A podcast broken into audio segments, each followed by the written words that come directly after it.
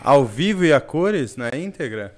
Ao vivo e a cores na íntegra. Começamos agora mais um Fala Mesmo Podcast. Beleza, aí, meu gordinho? Mano. Jovem Chico, você tá bem? Tô bem. Quanto tempo sem te ver, tio? Eu tava vivendo uma vida de carioca, né? 10 dias sem te ver. Fazia tempo. Eu sinto saudade também. Acho que fazia uns 5 anos que eu ficava 10 dias sem te ver. E hoje contamos com a presença dela, né? A brava DJ Sofia. Salve, salve! Da hora demais. Que satisfação. O máximo respeito é nosso. Você é louco. Pra nós, maior satisfação, né, mano? Eu falei pra ela quando ela chegou. Você tava na lista antes de tudo isso sair do papel. A gente imaginou. De cara, a gente nem imagina, né, mano? Isso é louco, pra nós uma satisfação, Sofia. Muito foda, muito feliz pelo convite, pela conversa de hoje, pelo que nós vai falar mesmo, né? E é isso, conexões de conexões e o bagulho é só vral, vamos que vamos. E quando você vê, o mundo é pequeno. O mundo é pequeno, já se conectamos sem saber. Tá ligado? E porra, muito foda, mano, obrigado por você ter vindo, espero que esteja à vontade, tudo na mais ordem, pra gente bater um papo mesmo hoje. Tudo nosso. Vamos apresentar a Sofia pra galera? Sofia é DJ, né, mano? Daqui de São Paulo, Sofia? Daqui de São Paulo. Ah, é paulista? Paulista. Caraca, tá aí. Garota é viaja, mas tá aí de São Paulo. Quando ela falou que era flamenguista, eu fiquei nessa dúvida, por isso que eu perguntei. Sabe que ela é flamenguista, pai? Mas é da onde? Cria de São Paulo, da onde? De São Paulo mesmo, aqui do centro. Caraca! É. Ah, você já nasceu aqui no centro também? Nasci aqui do centro. Meus pais são do Piauí, tá ligado? Meu irmão ali, ele nasceu lá, mas aí ele já veio pra cá menorzinho, papum. Meus pais moraram no Capão. Aí depois meu pai veio morar no centro, né? E aí a gente foi criado aqui, tá ligado? Meu pai zelador, papum. E é isso, aquela vivência. Caralho, onde aqui no centro? Ali perto do Jardim Trianon. Pode crer, caralho, mano. Todo mundo mora no mesmo lugar, mano. Nós também. É isso mesmo. Nós moramos, mano, aqui também. Eu moro na todo mundo mora de frente pro Vai-Vai. Pertinho. Do Vai-Vai. Ah, Bela Vista é na casa, né? Bela Vista é aqui. Caralho, é quebrada isso. É isso, pai. O bagulho é assim, mano. O bagulho é um ovo. É isso, mano. Que é fita, isso, a queropita, né, mano? Mano. Aí ele chegou aqui chegou falando da queropita. Falando, caraca, mano, cadê o solê da queropita? Era onde aí se trombava, né? Você se trombava no baile da queropita? O Jamal meteu. Falei, lógico, pai, você é louco. Não, fala aí, sem maldade, só quem viveu sabe. Só quem viveu sabe, mano. Perigoso e divertido. Não, tinha que correr, mano, tinha que correr. É, ele perguntou se vocês colavam, eu falei, até os polícia mandar embora. É bomba, até os caras cuspindo. Gente, era bombinha, você é louco. Quantos anos você tem? Eu tenho 20. Peguei, Caô, Sofia, você tem 20 anos? 20 anos. Você pegou o finalzinho. Peguei finalzinho, mano. As últimas. Você começou quando, mano, corre de DJ? Com 13 anos. Caralho, na verdade, eu comecei na cena a colar no solê com 13 anos. Mas ser DJ e pensar em ser DJ, assim, nunca foi uma parada, né? Com 14 anos, que aí eu fiz um curso e, de repente, nos meus 15 anos, eu toquei na minha festa. Aí o bagulho deu uma responsa, assim, pra minha família entender que não ia ser mais hobby. Mas até então é muito caro, né, mano? É, mano. É. E então, tipo assim, com 13 eu comecei a colar no solê, aí eu via rolezinho a cena, de rap. Rolezinho de rap. Na real, assim, o meu primeiro memo foi um show no Ibirapuera. Mas a gente, domingo era Ibirapuera, juntava todo mundo, papum. E aí a gente foi lá e tava tendo o show do Emicida, da Flora, Caetano. Caralho, foda. Foi um show muito foda. Foi tipo um evento de uma marca, tipo... É, foi muito foda. E aí eu fui, tá, minhas amigas... Vamos dar um jet. Eu falei, gente, eu quero assistir o show. E eu fiquei nessa, eu queria ver. Eu comecei a acompanhar as minas ali também, né? Eu sempre gostei muito das minas da cena. E aí, na mesma época, o Sesc, mano, tava tendo vários shows de várias minas do rap. Sesc é foda, né, mano? E aí eu falei, mano, eu vou em tudo. E eu fui em todos. Tipo assim, tinha a Atitude Feminina, que é umas minas de Brasília. Elas, na época, mano, elas nunca... Eu não sei se elas já tinham vindo, tá ligado? Pra fazer show. Na época, elas vieram. Tinha a Odisseia das Flores. E aí eu comecei a gostar da parada, tá ligado? Até então, era uma parada de gostar mesmo, me identificar na cena, né? As minas falando tudo que eu pensava de uma forma que eu me identificava, tá ligado? E até então, pra minha mãe, tipo assim, mano, essa garota tá ouvindo rap... Era tipo só que assim, me faltava. É, onde eu errei com a Sofia. É, onde eu errei, mano. Mostrei pra ela o forró, tá ligado?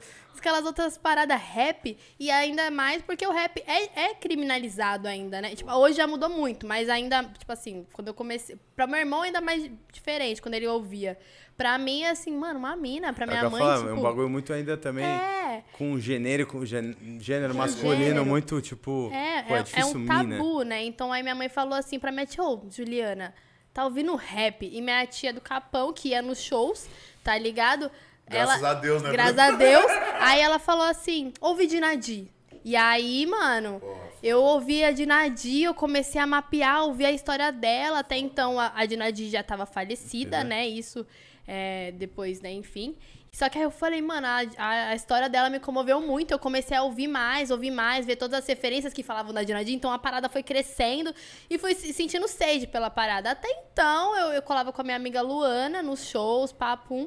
E de repente, de tanto em show, mano, e tudo que o pessoal falava, hip hop, rap, cena, eu ia. Não tinha, mano. De repente, eu caí numa reunião, achando que era show.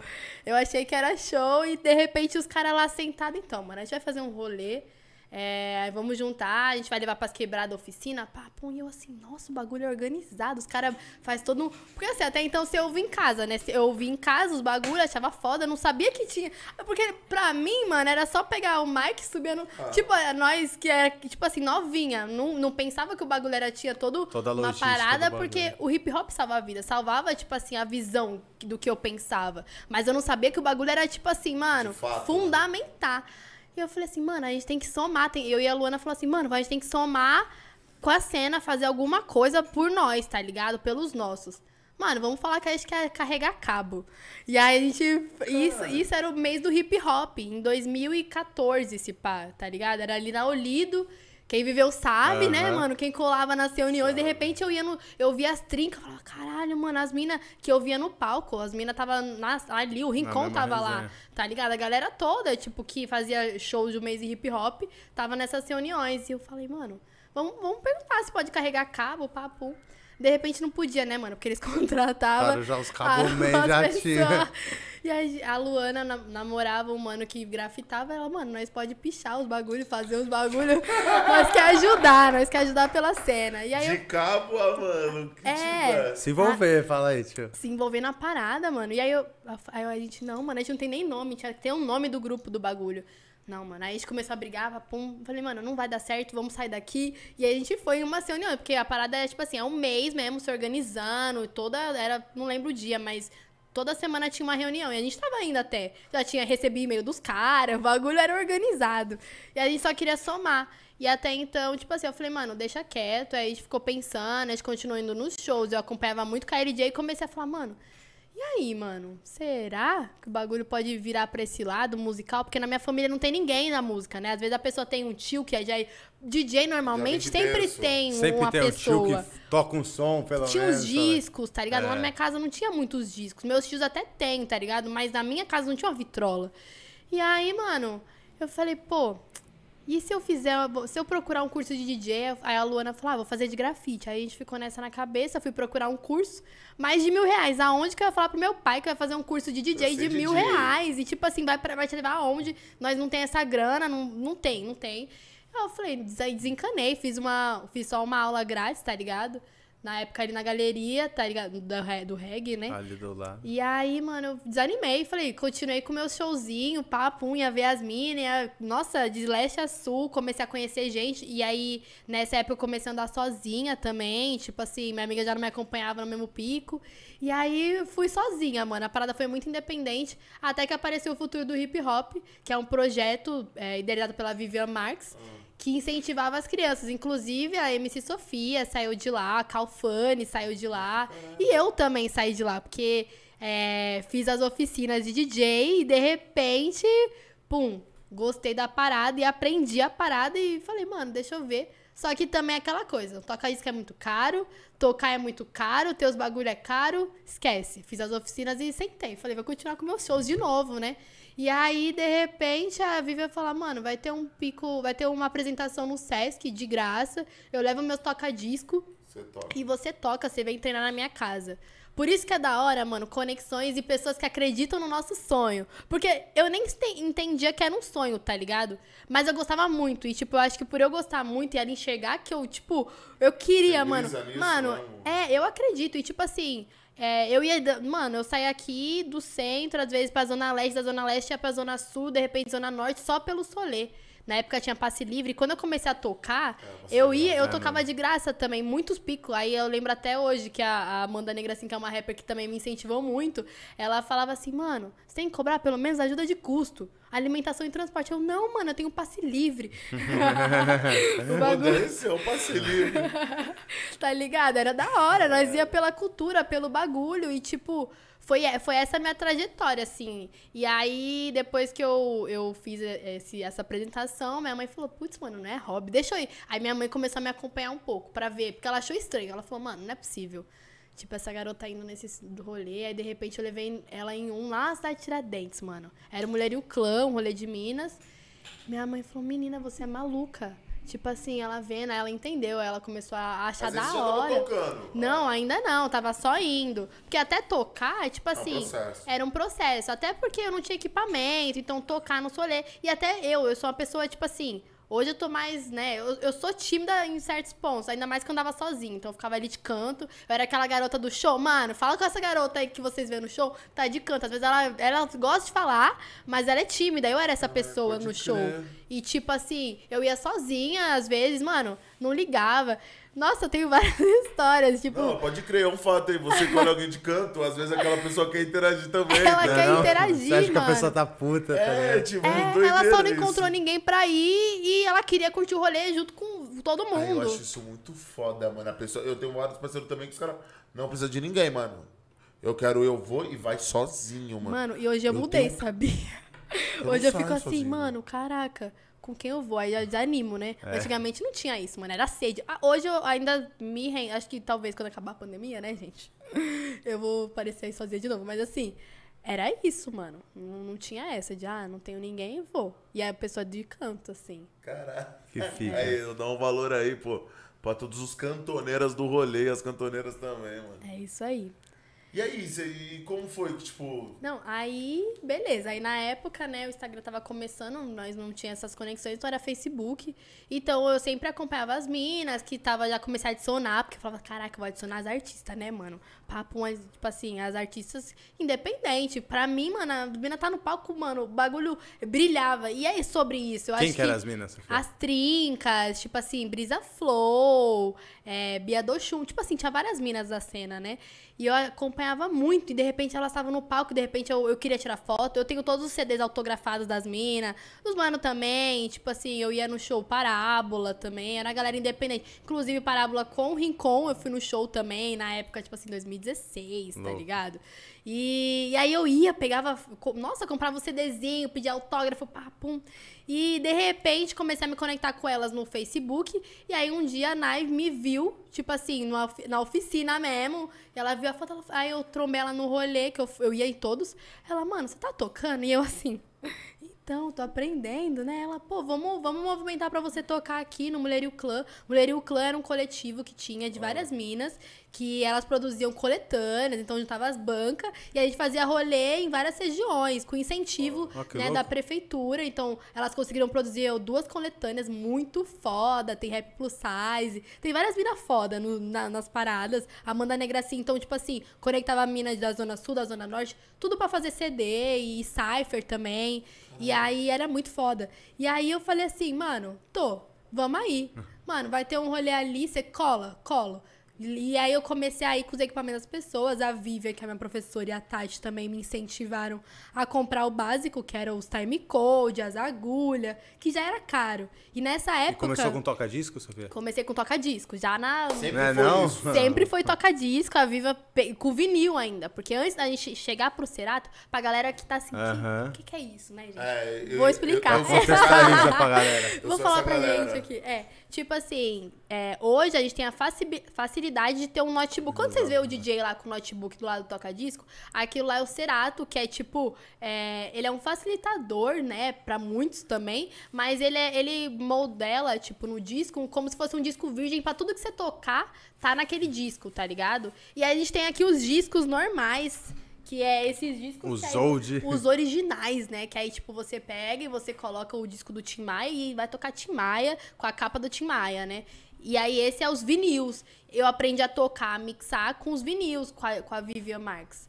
E aí, que ela falou assim, mano, vamos aprender no BPM, sem ver a tela do computador. BPM, porque a tela do... BPM é batida por minuto. Isso mesmo. É a frequência, tipo... 150 BPM, entendi. É isso mesmo. Até porque, assim, pra você tocar, as músicas têm que estar no mesmo BPM, na mesma vibe, pá, pum. E no disco, mano, você vai pegar o disco, você não tá escrito BPM do bagulho. Você tem que sentir. Então ela ensinou a gente a sentir a música, tá ligado? Não só tocar. Então a parada era tipo hard, né, mano? Era... E eu assim, ouvindo o bagulho, que é tipo discopédia. Pra você que acompanha aí discopédia, que eles colam, eles mostram o vinil, é tudo no vinil. E então é outra parada. Então eu aprendi assim, só que assim, é caro, mano, você ter muito vinil. E você não vai ter todas as músicas no vinil. Então eu pensei, eu falei, mano, já não tem muita grana pra incentivar. Então eu vou comprar um Serato. E aí eu comprei o Serato. E... O Serato só... É uma placa de áudio. É uma placa de áudio. Que ela vem com software no computador pra você ter modulagem. É tipo parada. Um virtual DJ, tá ligado? Sim, só que próprio de toca-disco, controlador, Eu já tava pensando que era um programa que você gravava no que você tava tocando ali e ficava naquele disco. Você sacava aquele disco. Não. Beleza, isso aí já errado. É uma função de nós mandar fazer os discos mesmo. Não, muito doido, desculpa. Não, é isso aí. Então, e nessa época também eu trampava, né, mano? Porque aí eu trampava de ADM, então eu pegava a grana, eu até brinco assim, que minhas amigas, eu ficava brincando, né? Tipo assim, minhas amigas, elas estavam comprando os bagulho delas, rolê delas, e eu tava comprando, tipo assim, agulha, meu notebook, as paradas. Meu pai também me ajudou, eu ficava assim, pai, pelo amor de Deus, tipo assim...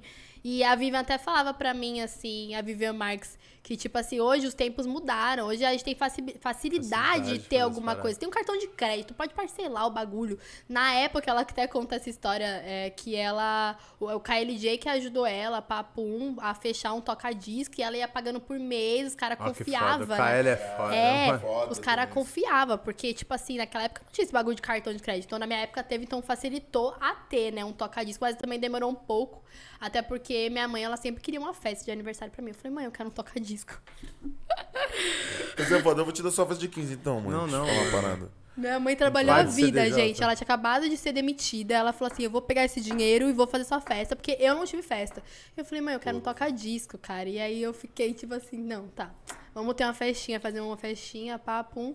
E aí eu toquei na minha festa. Minha família toda viu e falou, mano... Essa mina aí, toquei... Não, a galera, tipo assim... Você tocou o que nessa festa? Mano, eu toquei rap, toquei Cores e Valores, lembro até hoje, Dinadi. Óbvio que eu também, eu toquei Drake, Rihanna, toquei as vibes, né, pra dançar, toquei funk também. Mas tipo assim... Mas já tocou o som que era sua cara, toquei, mano. Já comecei com Cores e Valores, mano. Na época era recente o disco.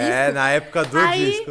Imagina uma festa de debutante, irmão. Cores e Valores. Os caras, tipo, a valsa com o príncipe, tá ligado? Aquela parada... Não teve, era tênis mesmo, usei tênis no bagulho, eu falei... Mãe, pelo amor de Deus. E aí foi isso. Aí nesse dia minha mãe entendeu que a parada não era só, tá ligado? Hobby, né? Não era hobby. Mas até então era isso. Então, tipo assim, eu comprei... Até então, assim, era um sonho que eu não entendia que era bem uma profissão. Meus pais ainda achavam que era tipo, meio que um hobby. Nem eu entendia. Eu ia falar, nem você, de repente, ainda já tinha essa perspectiva. Tipo assim, eu trabalhava de ADM, né? Numa empresa, então eu ia estudar de manhã. Isso eu estudava, né, gente? Pensa só, garota aqui pequena. Aí eu estudava de manhã, trampava à tarde, chegava à noite. Você estudava onde, mano? No Rodrigues Alves. Tá ligado? Que mundo, né? Você não é pouco Bela Vista, não, Sofia. Só faltou ela falar Caetano, né? Falar, caralho. Isso. Não, depois, Brasílio, né? Major. Puta que pariu. Gente, isso ali no Rodrigues Alves. Chave. Vocês também? Não, mas você tá conhece a galera toda, né? Então, estudei ali no Rodrigues Alves.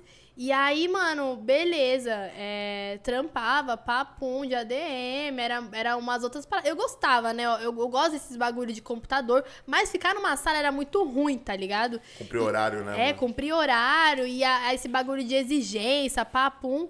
Mas também era a grana que tava me fortalecendo a comprar os equipamentos. Então eu mantive e eu gostava, porque... A gente tá falando de uma menina de quantos anos nessa época?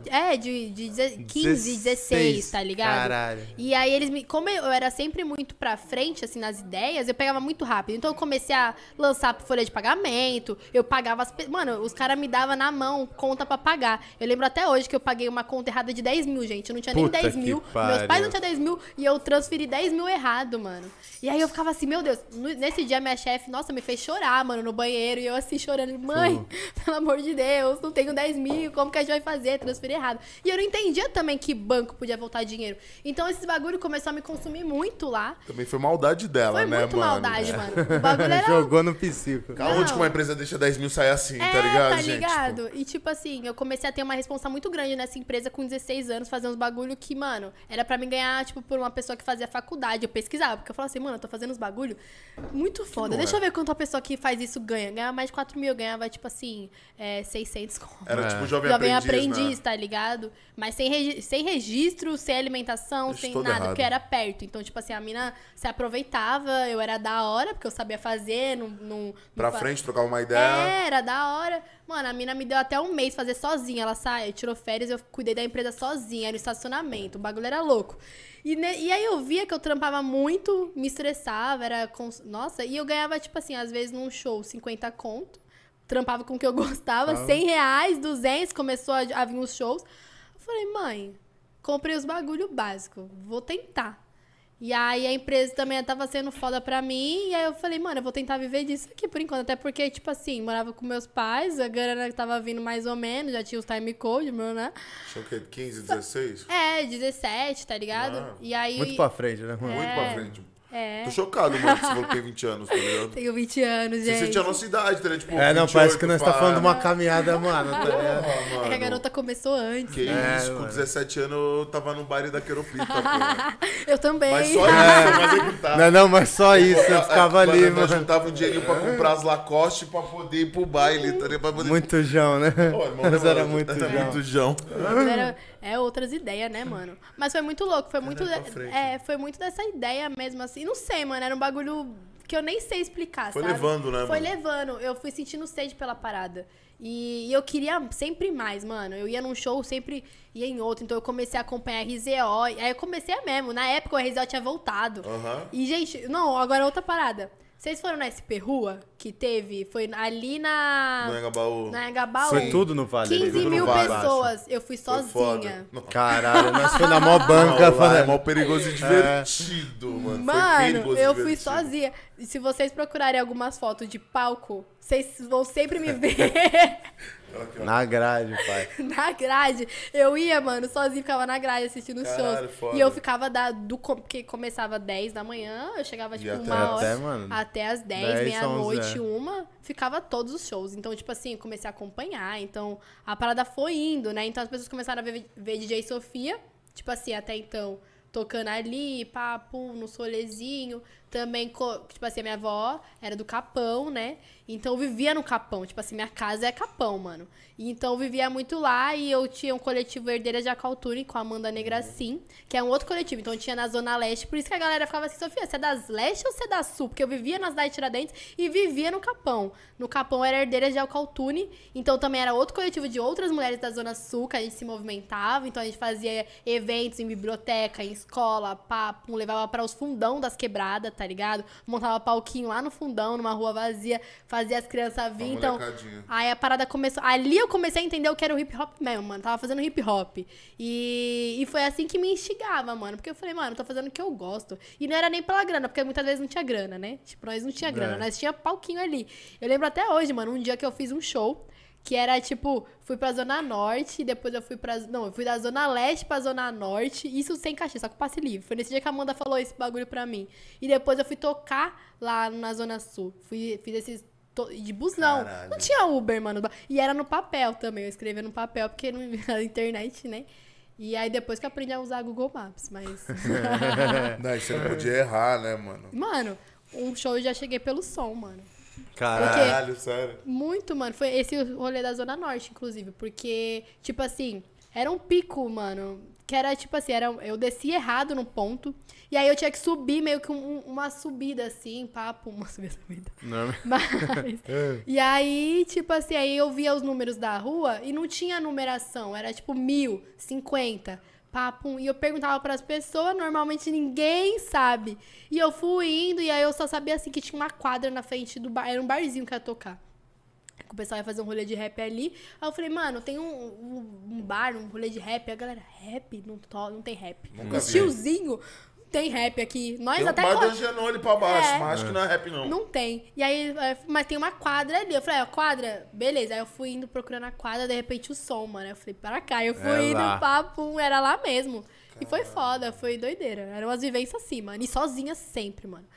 Tipo assim, nossa, até hoje eu acho que muita coisa eu faço sozinha, mas naquela época era hard. Hoje eu tenho mais medo, assim, sabe? De, tipo, sair... Mais pá, né? É, hoje eu fico mais pá. Naquela época eu não tinha medo, mano. Eu lembro que eu pegava os últimos busão, era, mano, o bagulho era louco. Não tipo tem assim, tempo ruim, né? E sem nomina, nem passava na minha cabeça as brisas. É. Hoje passa, hoje eu tô voltando no metrô, às vezes ainda cedo, eu já fico, caraca, mano, você é louco. Malguela sozinha, mano. Caraca, e aí... E aí você vai fazendo, tipo, show aqui, show ali. É. E quando foi a parada que você olhou e falou assim, porra, peraí, tá acontecendo, mano. Eu falei, mudou, mano, foi tipo... no meu primeiro cachê. Meu primeiro cachê do mês do hip hop. Que aí depois a garota fez o mês do hip hop. E aí eu ganhei aquele dinheiro, que era um dinheiro da hora pra uma garota de 16 anos, né, mano? Aí eu falei, mano, meus pais olharam e falaram, nossa, dá pra ganhar dinheiro disso? Tipo assim, não é só hobby? Ah, é até minha avó. Minha avó foi assistir esse show também. Foi no Campo Limpo, né? Tipo, lá da casa dela. Então também era da hora. Porque, porra, mano, do lado da casa da minha avó... E vó é foda, né? É. Minha neta. Não, até então ela brigava. Quando eu ia pra casa dela e eu chegava tarde, nossa, era só... Você não me acordou? Mas essa hora de chegar? Eu falei, pô, se eu falar essa hora que eu chegasse, você ia ficar brava. Então melhor eu não falar. Mas aí chegou, né? Era umas doideiras. É, foi quando eu ganhei esse cachê que eu falei, mano, dá pra ganhar dinheiro. Vamos aí.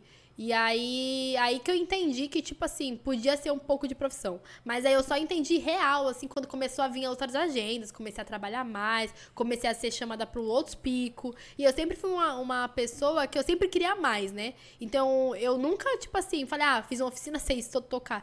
Demorei pra falar que eu era DJ, viu, mano? Demorei muito. Eu lembro que até pra me apresentar, eu nunca falava que eu era DJ. Eu falava, Vivi, eu não sou DJ. Ela, mano, você tá tocando, você é DJ. Eu falei, não, mano, DJ é KLJ que toca lá, faz um monte de bagulho. Mano, você mixa a música, você toca, você sabe sentir a parada, você tá fazendo música, você é DJ, você mixa da hora. Eu digo que ser DJ é 50% e 50%. 50% é você tocar da hora, ter uma técnica, e 50% é musical, né, mano? Você tem um conhecimento musical. E é isso que se torna o ser DJ. E a Vivi vai falar, mano, você é DJ, já era. E aí, nessa época, tipo assim, eu comecei a me entender, comecei a ser chamada pra mais outros eventos. E levando, assim. Então, o Sesc começou a me contratar. Conheci a Sofia também, que eu toco com ela. Na mesma época, eu comecei a tocar pra ela. E na verdade, eu toquei pra muitos MCs. Toquei pra Luana Hansen, toquei pra Amanda Negra, assim, também. Mano, toquei... Tipo assim, as MCs que eu acompanhava era mais elas. Mas, assim, nos rolês das minas, mano, eu toquei pra todas as minas da cena naquela época, assim. Tipo, que a gente ia, então as minas vinham... Toca aí, toca, vamos. Então, o rolê de aprendizado foi esse, né? Tipo assim, me aventurando em todos os picos.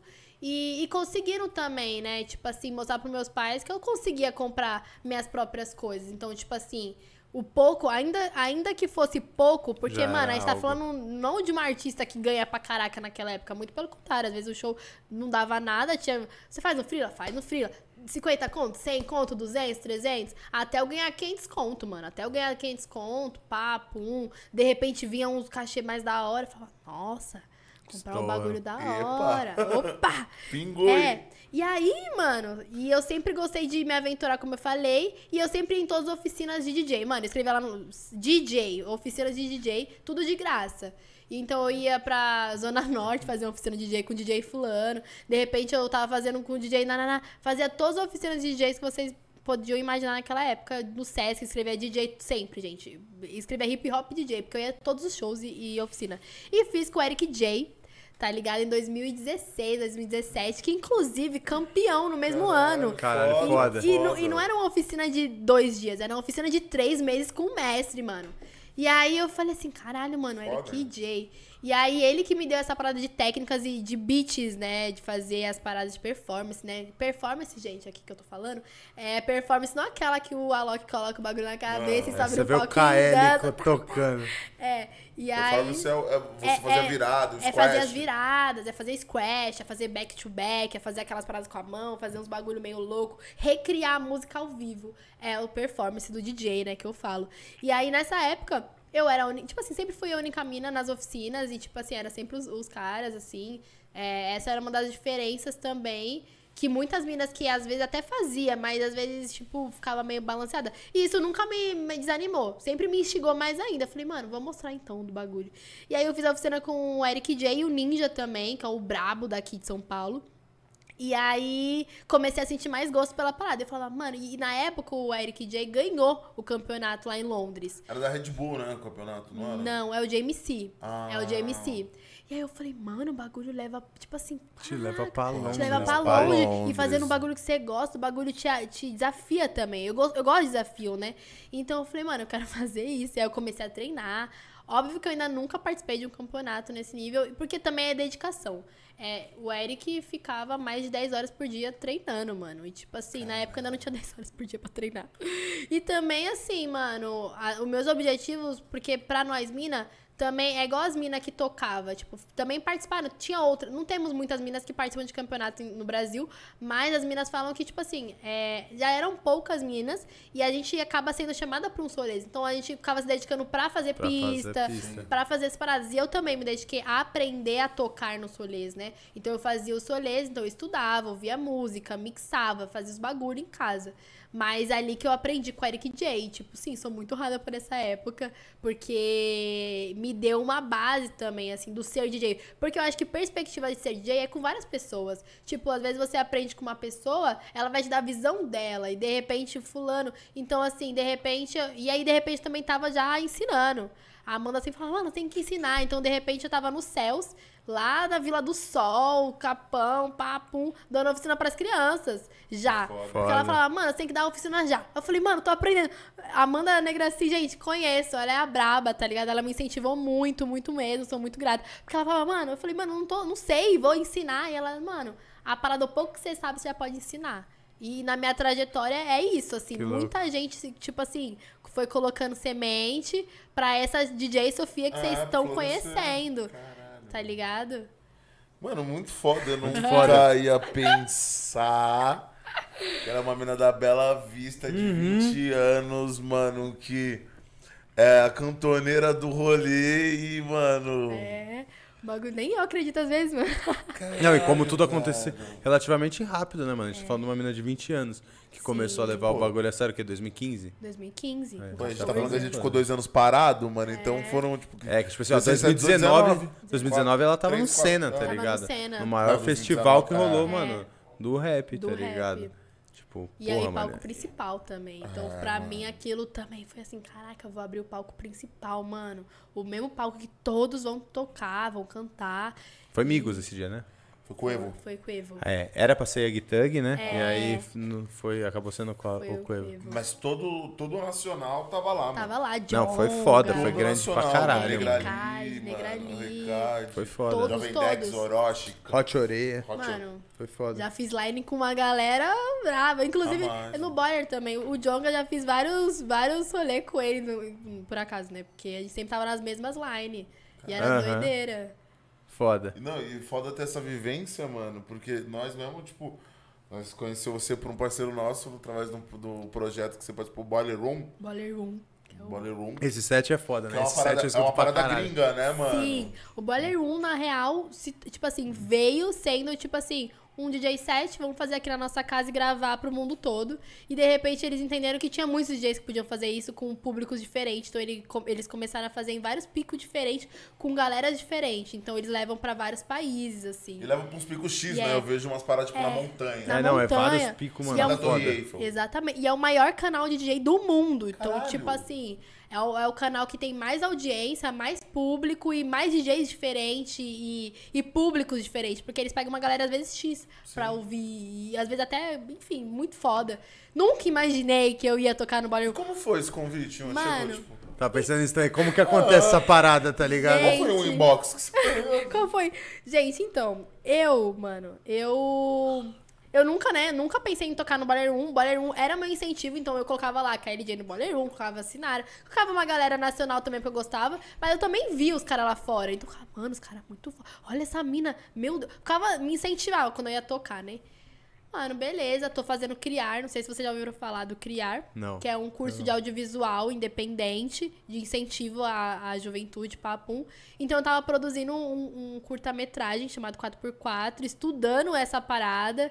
E assim, ralando, papum, 1000 graus, produzi um filme, né, um mini-filme, papum. E aí, de repente, chega uma amiga minha, produtora, e ela fala, mano, tem uma notícia pra te dar, só quero saber se você tem passaporte. Caralho. Passaporte? Beleza.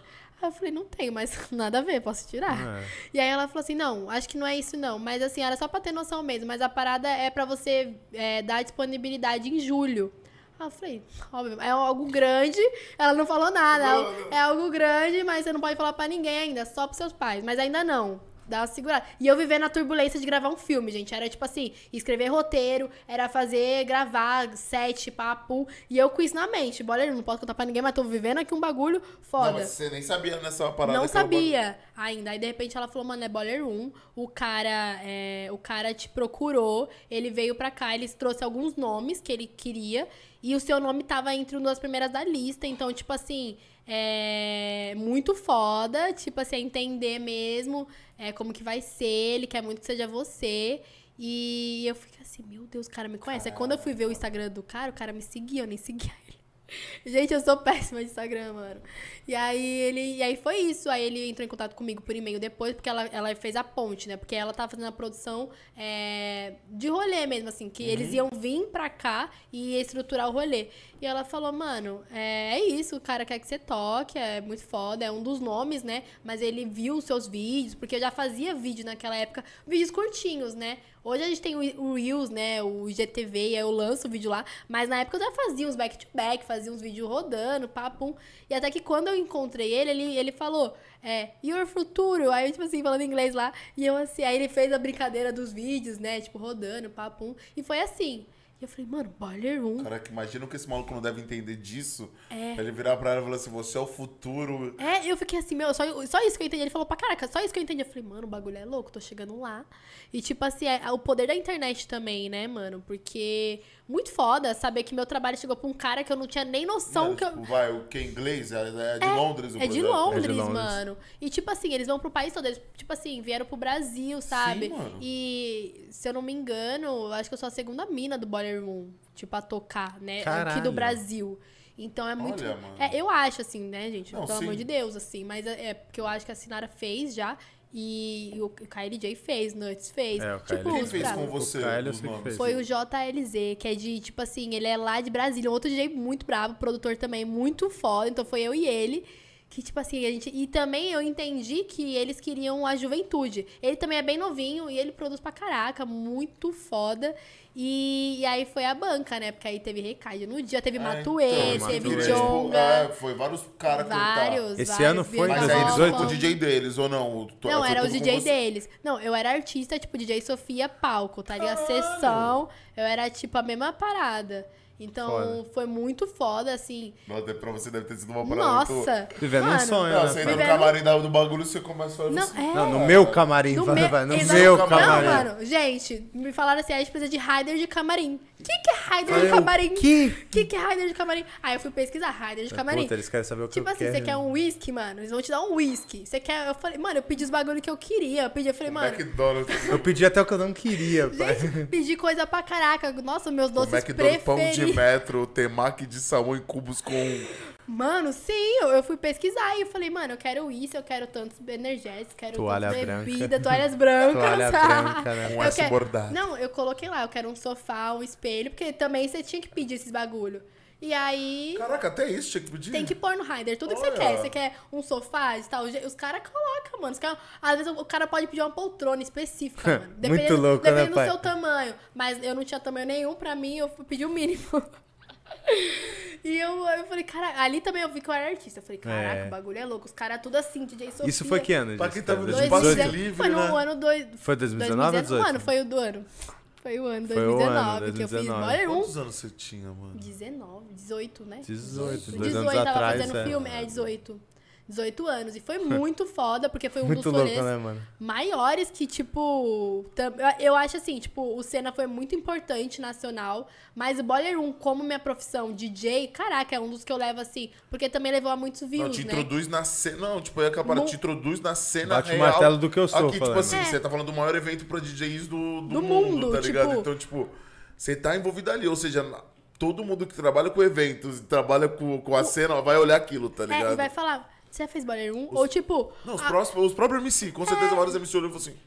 É você que fez, né? Caramba. E tipo assim, até as pessoas, os DJs mesmo, Boiler Room é um bagulho tipo que nós vê muito. A cena dos DJs, musical, até os MC acompanham, tá ligado? E foi muito foda, mano. Foi uma parada assim de levar meus pais e falar, pô, é isso, sabe? Eles foram e tipo, mostrar que tipo foda. Assim, tava chegando em alguns lugares, né? Porque nunca imaginei o bagulho ir fronteira, né? E além do meu país, né, mano? O bagulho, porque o bagulho vai pra outros países. É, mano.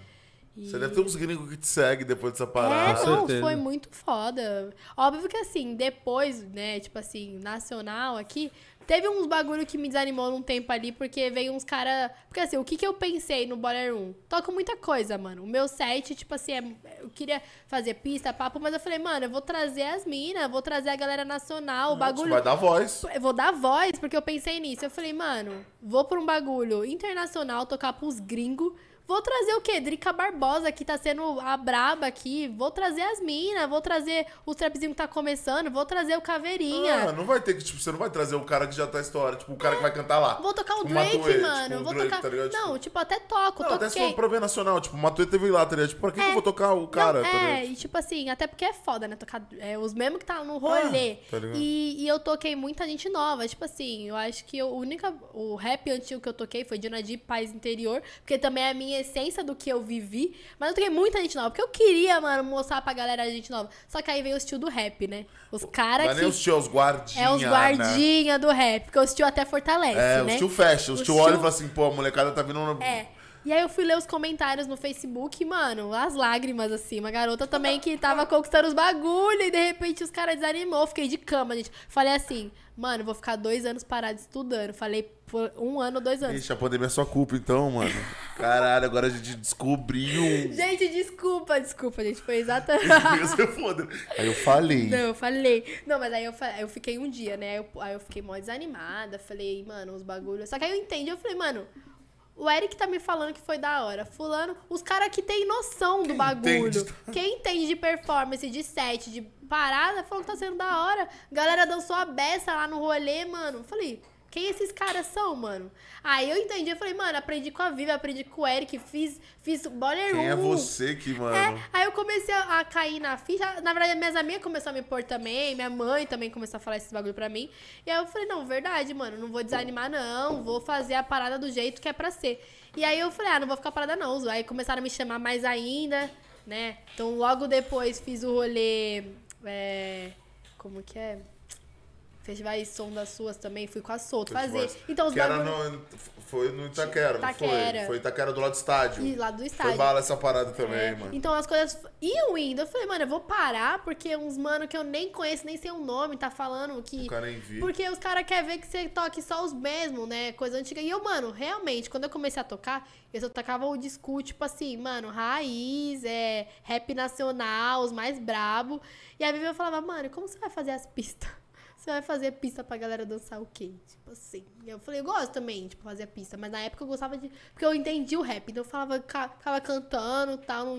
E aí foi essa a parada do Boiler Room. Mas foi muito foda, porque me levou a outros espaços, a meu nome gerar em outros espaços que eu nunca imaginei. Tipo aqui, né, no caso. Muito foda. Tipo assim, a gente conheceu por esse evento, mano.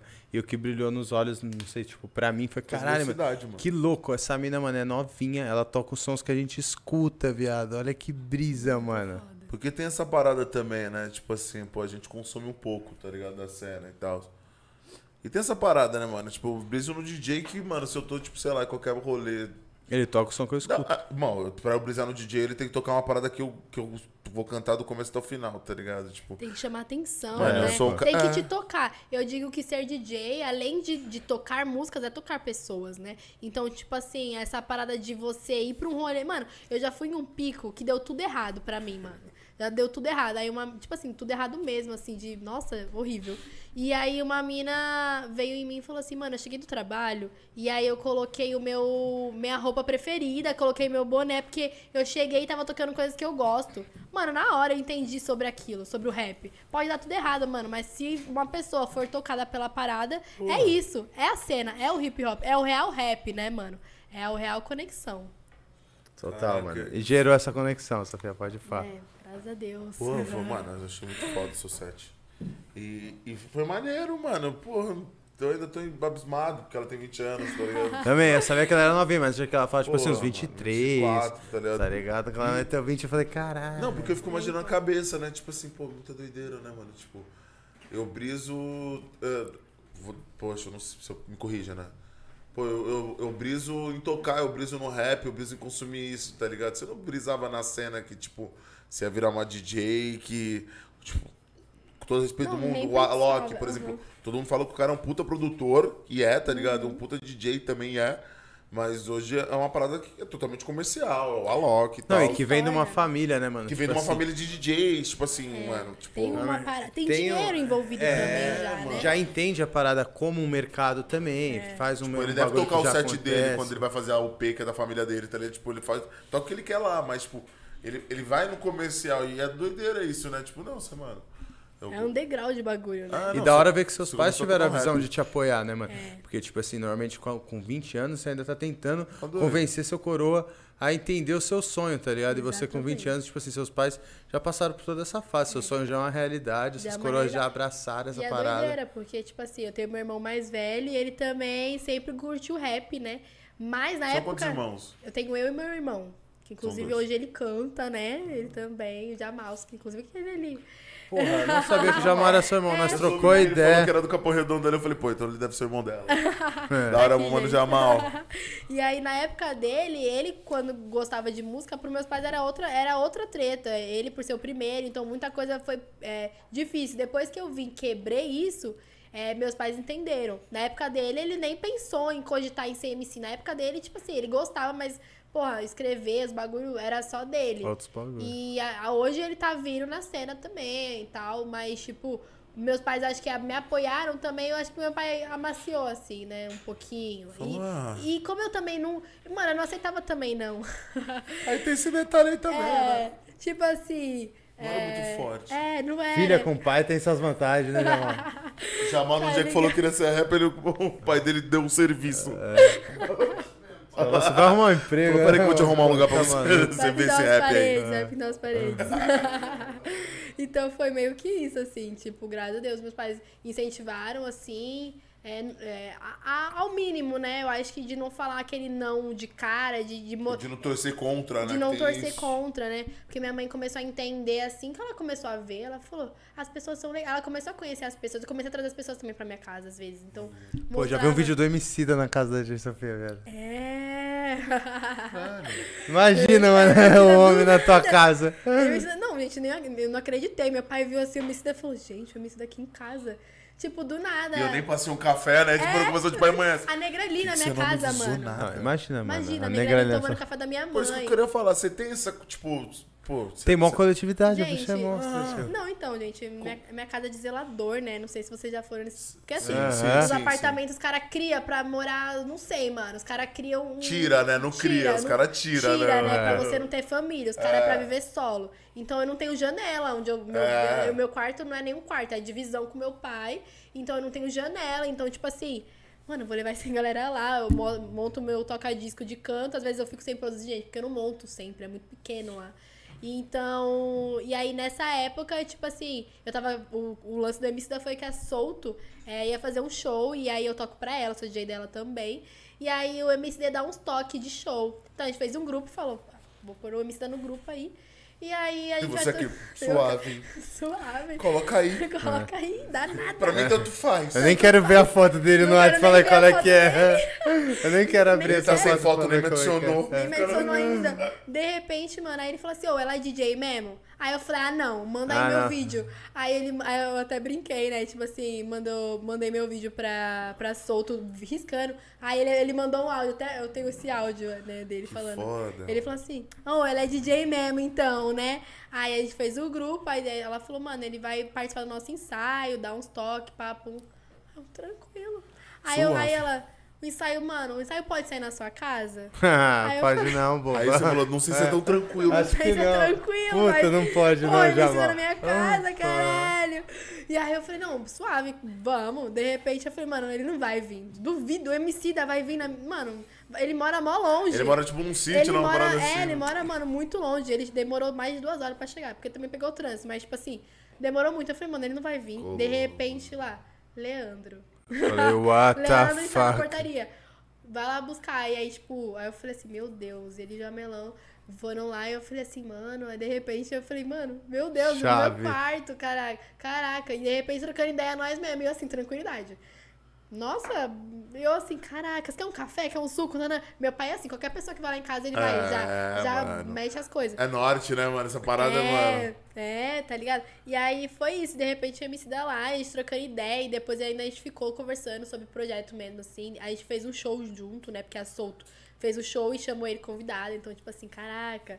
Foda, e mano, nós, né? Muito nós. Caralho, que foda, hein, mano? E é isso, né? E tipo, a parada da Negra Li foi também muito foda, porque sou muito fã também, inclusive acompanhava ela pra caraca nessa... Porque assim, a minha trajetória é muito longa, acompanhava muitas minas, e ela era uma delas, que inclusive eu tenho um CD autografado em 2017, tenho foto com ela, assim, com 15 anos, sozinha, tipo, no rolê também. E aí, de repente... A equipe da Negra Li, que tava fazendo um programa, queria gravar, tipo, comigo.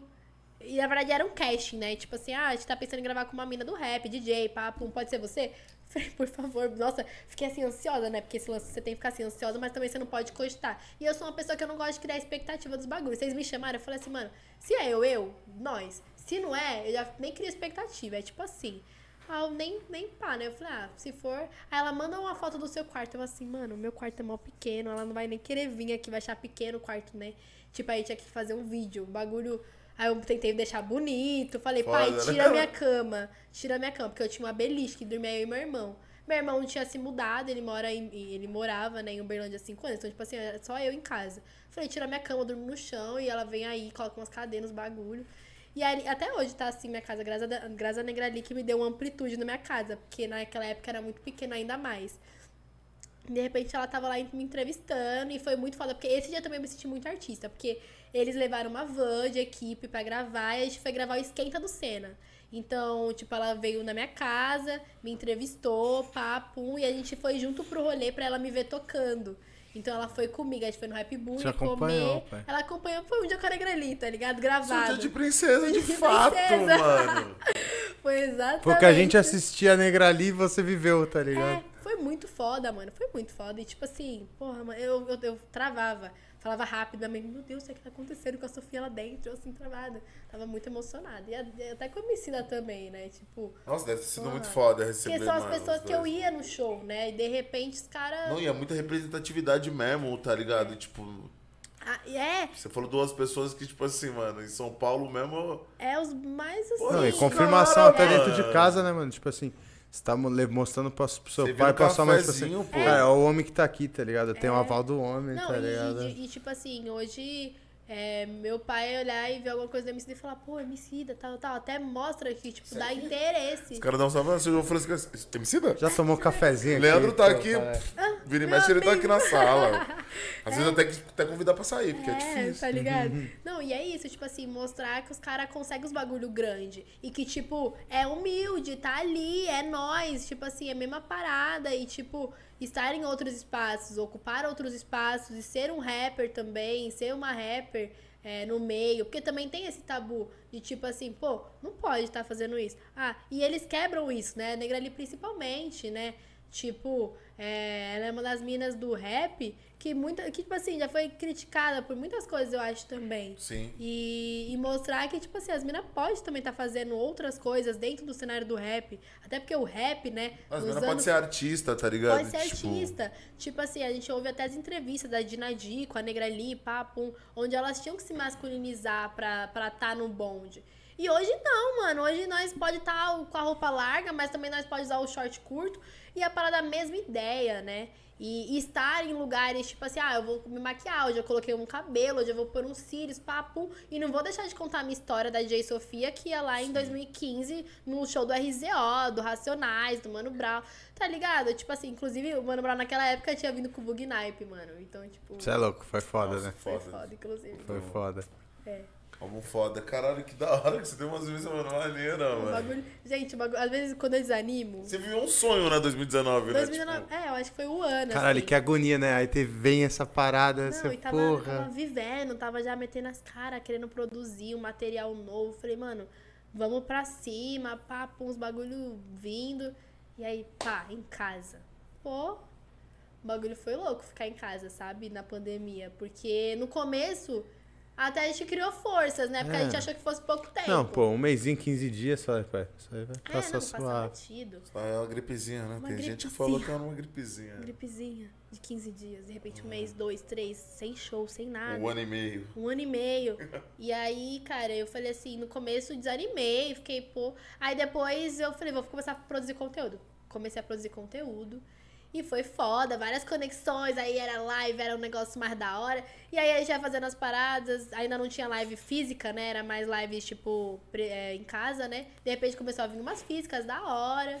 Aí minha avó faleceu, minha avó do Capão. Devido ao Covid? Não, foi ataque cardíaco, mas também acho que a tendência do Covid tá muito em casa. Ela é uma pessoa que trabalhava, agitada, diarista de domingo a domingo, imagina, visitava meu tio, então, tipo assim, tinha uma rotina de nunca parar. Caralho. Nunca parava, então, quando ela parou, deu um baque, eu acho, e ficar sem ver ninguém, o bagulho...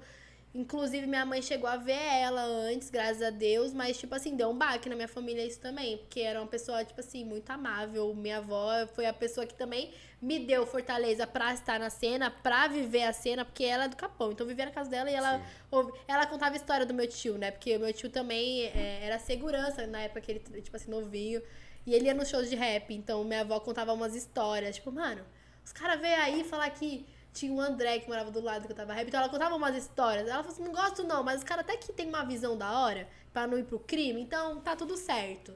Minha avó tinha essa visão, então isso me mostrava que, tipo assim, mano, minha avó entende, então era da hora. Então deu um baque, né, também, então eu dei uma afastada, mas também me deu gás, deu mostrar pra ela e tudo mais, então foi melhorando as coisas. De repente voltei com mais live. E aí foi chamando aqui, porque o que dá gás é isso aqui, mano. É nós convidar, é nós trocar ideia, é nós reviver as lembranças, porque isso desperta. Então eu comecei a despertar de outras formas. E voltei com o DJ Sofia no Instagram e as páginas de rap fortalecendo também. Gratidão todas, porque foi chegando, porque assim, números são números, mano. São pessoas, mas assim, as pessoas olham muito números, né, às vezes. Olha o trampo. E não olha trampo. E tipo assim, mano, não é porque o Instagram da pessoa não tem o bagulho verificado que a pessoa não é foda. Às vezes a pessoa ainda não foi vista, não chegou pra aquelas outras pessoas. Porque se chegar o meu trabalho pra todos os públicos de, sei lá... Mano, a galera ia gostar, tá ligado? Ia me acompanhar, ia ter o mesmo lugar. Assim como já temos as pessoas que estão me acompanhando a partir das páginas que me repostam. Então a parada é conexões, é fortalecimento de várias formas. E aí isso foi me instigando, produzir conteúdo. Meu pai, como zelador, tipo, conseguiu um picozinho, um apartamento que ele tava reformando, pintando. Eu falei, pai, posso usar? Fiquei lá, mano, vários conteúdos aí que vocês estão vendo em casa, tudo aqui, gravado, ó, tudo no off, que eu mal falo, né? Mas, tipo, é isso, isso me instigou, né? Porque como eu não tenho janela, o bagulho de janela, gente, sério, pra mim é muito real. Porque você acorda, você olha pra janela, você dá um gás. Você vê o mundo, você vê o mundo, mano? Eu não tenho, mano, eu moro no térreo, tipo assim, o que a gente tem é vitrô na minha casa. Então, tipo assim, se eu quiser ver o dia, eu vou ter que sair, pá, dá um jet, pra ver. E sou muito grata também, não vou falar pra vocês desmerecer a parada, porque, pô... onde meus pais conseguiram me criar e, tipo... Nossa, porque minha casa é Mauá, né, gente? Longe pra caraca, mas a minha casa é Mauá mesmo. E, mas é ali que a gente vive no centro, né? A gente vive no centro, nesse pico. E, assim, dá pra morar suave, grata demais. Mas tem hora que dá uns bagulho, tipo assim, de instigar a querer conquistar mais também. Que, por um lado, é bom também, falar essa sede motiva sede, também, né? É, de querer mais. Porque, por exemplo, né... Eu tava até conversando com meu irmão que eu quero mudar os bagulhos lá em casa pra ter mais espaço. Eu durmo já no chão, mas eu queria comprar agora um sofá-cama pra ver se tem espaço pras pessoas quando vim sentar, né? Não. Mas não tem muito espaço, então tem que comprar um pequenininho. Mas, tipo assim, aí eu até falei, mano, eu quero ver uns bagulho pra mim logo mais morar. Ele, não, mas isso aqui já é da hora. Mas é isso, dá uma instigada. É buscar mais, né, mano? É sempre almejar mais, né? Porque é foda, porque às vezes, tipo assim, a galera fica, pô, mais conteúdo, cadê esses conteúdos? Eu falo, mano... Peraí, que o bagulho é louco, tem que... Porque é isso, tipo, depende do momento, do espaço que você tá também pra fazer, né? E outra... Oh, se você quiser gravar uns conteúdos aí... Pô, você tá aqui do lado, né? Você fez sair nessa falada. Estouro, é isso mesmo. Acho que cabe aqui, mano. Lógico, tá estouro, mesmo. A câmera tá aqui, mano. Estouro. Não, da hora, vamos fazer acontecer. Depois nós vamos fumar uma madureza essa ideia, pô. Da hora, da hora. Não, tô falando que você falou espaço, pô, mano. Estouro, não, é que é um pico muito massa, né? Não, e tipo... É difícil, né, mano? Tipo, você ter essa logística toda que o nego quer conteúdo, mas a gente quer produzir uma parada com qualidade. Porque não adianta só fazer tudo de qualquer jeito. Fazer, porque assim, também tem esse lance. É da hora ter uma boa iluminação, uma paradinha, uma visão, papum. Você fazer com atenção. Porque assim, se nós for fazer pra fazer, nós vamos fazer pra caraca. Mas vai chegar pra quem? Com que sentimento? Eu gosto de entregar o bagulho quando eu sinto, mano. E tem sido isso, por isso que chega nas pessoas, porque é de verdade, né? Não adianta eu fazer por fazer e tal, então vamos aí. Foda. Louco. Foda. E eu acho que todo mundo, né, mano, que trabalha com música e trabalha com... Teve que se recriar, principalmente na pandemia, tá ligado? Muito. Tipo, como artista, você não pode se dar esse direito de sumir.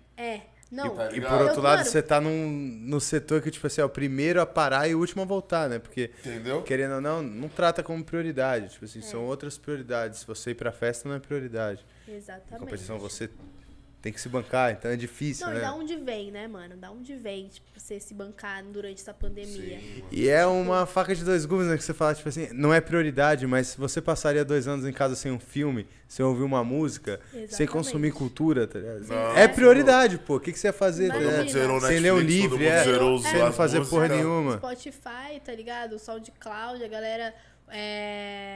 Muita gente apareceu no meio da pandemia, né, mano? Exatamente, deu um gás. Isso de se reinventar foi foda, né? Brega funk, por exemplo. TikTok, meu irmão. Do TikTok. Eu fiz um trampo, inclusive, pro Reels. O Reels. Inclusive na pandemia, tipo, isso me instigou muito a produção musical. Não me considero a produtora, mas tenho uma noção musical básica, assim.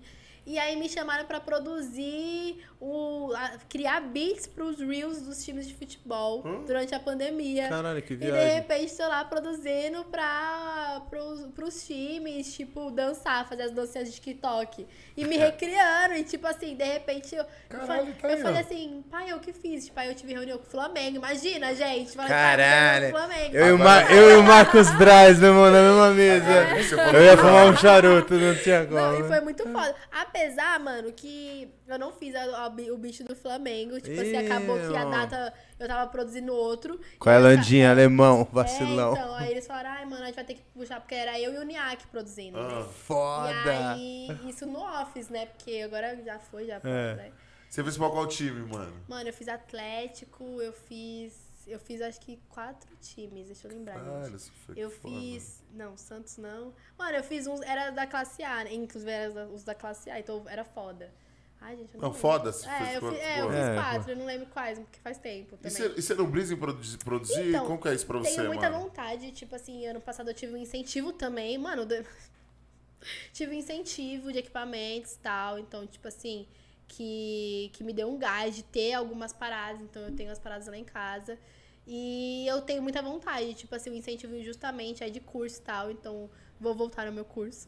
E produzir mesmo, eu tenho muita vontade de produzir as minas, de fazer as paradas também, movimentar entre nós.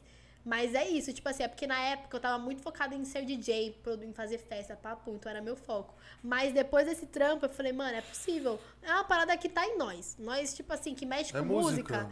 É, tipo assim, eu consegui produzir uns bagulhos sozinha, sem curso, mano. O bagulho virou e eu, tipo assim, já tinha uma noção. Tá aí, né, na pista. Tá, tipo assim, um tempo atrás eu tinha produzido um áudio também, antes da pandemia. Pra Converse, eles perguntaram, você produz? Eu falei, produzo. Óbvio, né? Trampo, chama trampo. E na época, lógico. E aí eu chamei um amigo meu e falei, mano, você me dá uns toques? Baixei lá os bagulho, ele me mostrou uma vez, eu produzi, nem sabia mixar. Óbvio que eu também não sou a braba, né, gente, de mixagem e masterização, mas deu pra dar um galho, assim. E saiu um vídeo lá no Instagram da Converse. É. E o nego tava ouvindo aqui, ó. É, a braba. E é isso, tá ligado? Aí eu falei, mano, é possível. Aí quando me chamaram pra esse outro trampo, eu tava mano, sem gás nenhum, sem trabalho nenhum desse outro da... Você produziu? Eu falei assim, mano, eu respondi de qualquer jeito e-mail. Eu falei, ai, se vocês... Tipo assim, mano, juro. E eu tava no Piauí com meus pais, não tava nem querendo voltar, tipo, tava sem gás nenhum. É, e de repente apareceu esse trabalho, era pra mim vir pra São Paulo. E eu falei assim, mano, eu vou. Eu nem, se eles não gostarem, eles vão me descontratar. Pega de nada, já não tem muito também, né? E eu aprendi muito, tipo, vendo os bagulho, fazendo, e pá, eu vi que era muito possível. Eu falei, mano, é isso. Vou me dedicar a isso, papo, e tenho muita vontade de me incentivar a produzir as pessoas e fazer os beats mesmo. E logo mais. Pô, logo pra mais. Cima, mano. Aí, ó, aguardem. Aguardem. DJ Sofia vai vir com as brabas também pra tocar nas pistas. E vou te falar assim, ela falou que ela era tímida, ela é mó desenvolvida. Falou que é tímida, desenrolada pra caralho. Ela mandou uma marra aqui e falou, não, pô. É porque eu sou meio... Não, sou tímida. Não, mas assim, eu sou... E tal, mano. Não, mas eu era aquela tímida assim, que é igual eu falei, tava tímida ali, mas se chamasse, né, pra conversar, assim, né? Tipo, esquece, já era. Tem um tímido que é tímido mesmo, que ele não vai dar jeito, tem um tímido que você não pode dar confiança. Tá só esperando a oportunidade, né, pai? Tipo assim, se vocês me tromarem, eu vou estar ali bem tranquilinha, mas aí a pessoa puxou conversa, já era, já tamo ali indo tomar, nossa, já era, esquece. E mandar umas linhas, Sofia? Então, né, mano, DJ Sofia, antes de ser DJ, mano. Que eu ia falar isso, tipo assim, porque todas as minas que você falou, falei que é referência, as minas cantam, as minas não tocam. Todo mundo que era referência de mina cantava. Você tinha uma mina tipo, de referência? Que tocava? Não, a Vivian Marx, a Tati Laser, a Sinara, que eram as próprias minas que andavam na bonde, assim, de aprendizado.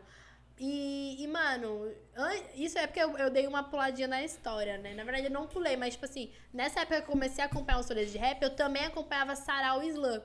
Então, tipo assim, na época que tava surgindo o Slam, eu acompanhei, tipo assim, muita gente, que hoje a gente tem várias aí. Eu ia, tipo, também, Slash a Sul, a acompanhar as pessoas e tal. Poetas ambulantes, Islã das Minas, nem era Islã das Minas ainda.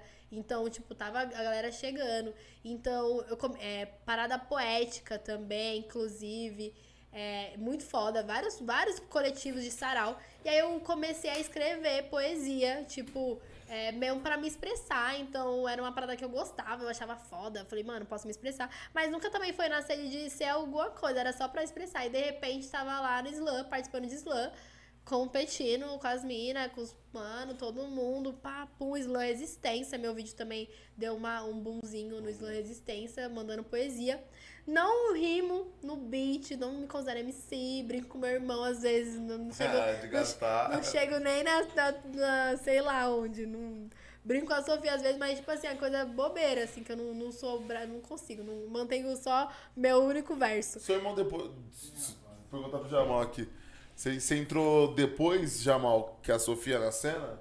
Mano, ela que me inspirou. Ela que inspirou, caralho, isso é foda, hein? Eu ouvia rap, mas tipo assim, quando eu vi que ela começou a fazer o barato, ela tá ligado? Resvalou em mim o brilho dela. Porque no dia que eu mandei o primeiro freestyle, eu escrevi a primeira letra, eu mandei de madrugada. Só pra ela só. E aí eu falei, mano, essa menina tem um bagulho diferente, que era embaçada. Ela fez o irmão mais velho, não tava nem aí pra esse bagulho, mas... Caralho, foda. Eu falei, mano, é que eu fiquei, né? Tipo, que você falou, meu irmão tá mandando umas letras e tal. Eu falei, pô, mano, mas ela é mais nova. Ele sempre gostou muito de rap, mas era essa parada, né? De tipo assim, ser longe. Meus pais não incentivaram, foi diferente pra ele. Sim, e aí ele estudou história, ele foi pra Uberlândia estudar história. E a cena. Ah, o FOP? Não. Qual é a faculdade lá, Renato? É o UFO. A UFO. E aí ele foi pra lá e a Senna também chamou ele pro rap lá. E eu falei, mano, ele até falava assim, pô, mas eu escrevo pra mim. Eu falei, mano, mas pensa com você. Você ouve os mano que te incentiva, te dá um gás. Pensa que a sua voz é uma voz também que pode abrir o olho de alguém, sim, dar amplitude pra outra pessoa. Porque o rap faz isso. Assim como eu ouvia Dinadi, Racionais e falava, mano, é isso? O que você pensa também pode chegar no menor, que vai, tipo assim, crescer. E isso vai se tornando uma realidade, sim, próxima a você viver disso, né? Porque... Eu não pensei em viver disso quando eu dei o primeiro passo. Mas se tornou viver disso quando eu dei o segundo passo. Então, tipo, foi indo, né? E isso dá um gás pra todo mundo, né? Que tá na sua volta. Que maneiro, mano. Que maneiro, mano. Que é doideira, né, mano? Tipo assim, você viveu uma parada muito old, né, mano? Tá ligado? Tipo, diferente de muitos caras hoje na cena, né, mano? Tem muito cara hoje na cena que vê o que o YouTube entrega, o que uma plataforma entrega, tá ligado? Uhum. Você não, se for numa parada raiz. É, não, da situação, CDzinho, tá... em show de CD, papo. Tá ligado? Tipo, pegar um autógrafo num CD mesmo pra sua idade é ultrapassado. Mano, se liga, tá só. Ligado? Eu ia só. O bom de às vezes ir sozinho, que às vezes também era tipo assim, ah, não tem nada a perder, vou lá mesmo. Um bagulho com o Mano Brown, mano. Eu lembro até, eu sabia quem eram os produtores, porque eu acompanhava mesmo o bagulho, eu sabia quem era, quem produzia e tal. E aí no show da RZO que eu fui no Sesc, o Mano Brown, ele não cantou, mas ele tava lá. E eu falei, mano, eu quero conhecer o Brown hoje. E eu fiquei, isso eu nem era DJ, não era, mano, só uma pessoa que gosta muito. E aí eu cheguei na produtora dele e falei assim, mano, eu tô vindo lá do Capão, né? E eu quero muito conhecer o Brown, porque o Brown, mano, sei lá, eu falando pra ela. Falei, mano, pelo amor de Deus, deixa eu dar um salve nele, pelo amor de Deus. E aí ela falou assim... Olha, acho que é muito difícil, tipo... Aí, de repente, eu vi ele e falei, mas ele tá ali, ó. Tipo, era dentro de um camarim. Não sei se você já for ali no Pompeia. Uhum. E, tipo assim, hoje... Eu fiz já 3 shows de DJ Sofia lá, tá ligado? Muito foda isso, porque um dia eu tava pedindo pra tirar foto. Como público, agora tô do outro lado. De repente eu tá no camarim, tá ligado? Hoje, então é muito foda. E aí, ela me deixou tirar foto, ou conversar com ele, né? Porque eu queria conversar com ele. E aí eu conversando, falei, mas você lembra do meu tio, né? Porque minha avó falava que... Aí ele lembrou assim, tipo, ah, lembra... Hoje eu falo assim, lembra? Não, lembra porra nenhuma, simpatia, pra pessoa educada é tudo, né? Mas era muito a mais, porque o Brau, mano, me tratou, tipo assim, muito bem. Ele falou, ele olhou assim pra mim, você tá sozinha? Você tem que se cuidar. E ele mandando papo assim, de visão, de pai mesmo. Falou, meu... E eu assim, caraca, nossa, eu fiquei mó emocionada naquele dia. Você deve ter a idade da filha dele, mano. É, acho que a filha dele... Eu fiz a viagem de formatura dela. Foda! Fiz a viagem de formatura dela, ele foi deixar, ele foi levar, e pá. Caraca, ela fica polipo dos adventistas, e pá, eu fiz a viagem. Que foda! Não é adventista, não é o que fica. Não, porque ela tem um monte, irmão. Você vai pra Zona Sul, adventista tem tipo em toda esquina. Não. Toda esquina tem um colégio adventista, meu irmão. Você entra ali no Capão, já tem um, né, perto da igrejinha. Não, mano. E aí, tipo, eu fiz a viagem dela, deve ser até a sua idade, mano. Sim, a do meio. Eles são foda, ela, o Caires, mãe. Mano, você é uma família, velho. Muito foda. E aí foi isso, uma das minhas experiências também, assim. Eu era muito... Eu falava, mano, eu vou tentar. Eu tenho várias fotos com os... Hoje já fico mais suave, assim. Mas antigamente eu era... Também já tirou foto com todo mundo. Tem, né? Mas alguém que ela pode tirar. É, né? Tem que registrar, gente, algumas coisas. Tipo, às vezes eu fico com vergonha. Mas, mano, a missa tava na minha casa. Eu não ia tirar uma foto, eu não ia fazer um... Não, peraí. Gente... Peraí. Não, esse é bala. Se você pede uma foto, você estiver andando na rua, né? Quando você tá dentro da tua casa, eu acho que ele já sabe que vai ter que tomar foto no momento. É, vai ter que registrar, mano. Pô... Não, e foda, né, mano? Que, tipo, você não foda. Teve o... Não foi que você... Ele passou ali, ele foi um lapso ali. É. Você não encontrou na rua, tipo, tirou, valeu, tchau. É. Pô, ele trocou mais... Pô, imagina. Ficou lá, mano, mó cota. Falei, meu Deus do céu. Tipo, né? E você recebe um feedback? Como que deve ser essa parada? Tipo assim, alguns caras foda já te chamam e falaram assim, aí, mano. Mano, já. Você é bala. Não, já vários, tipo assim...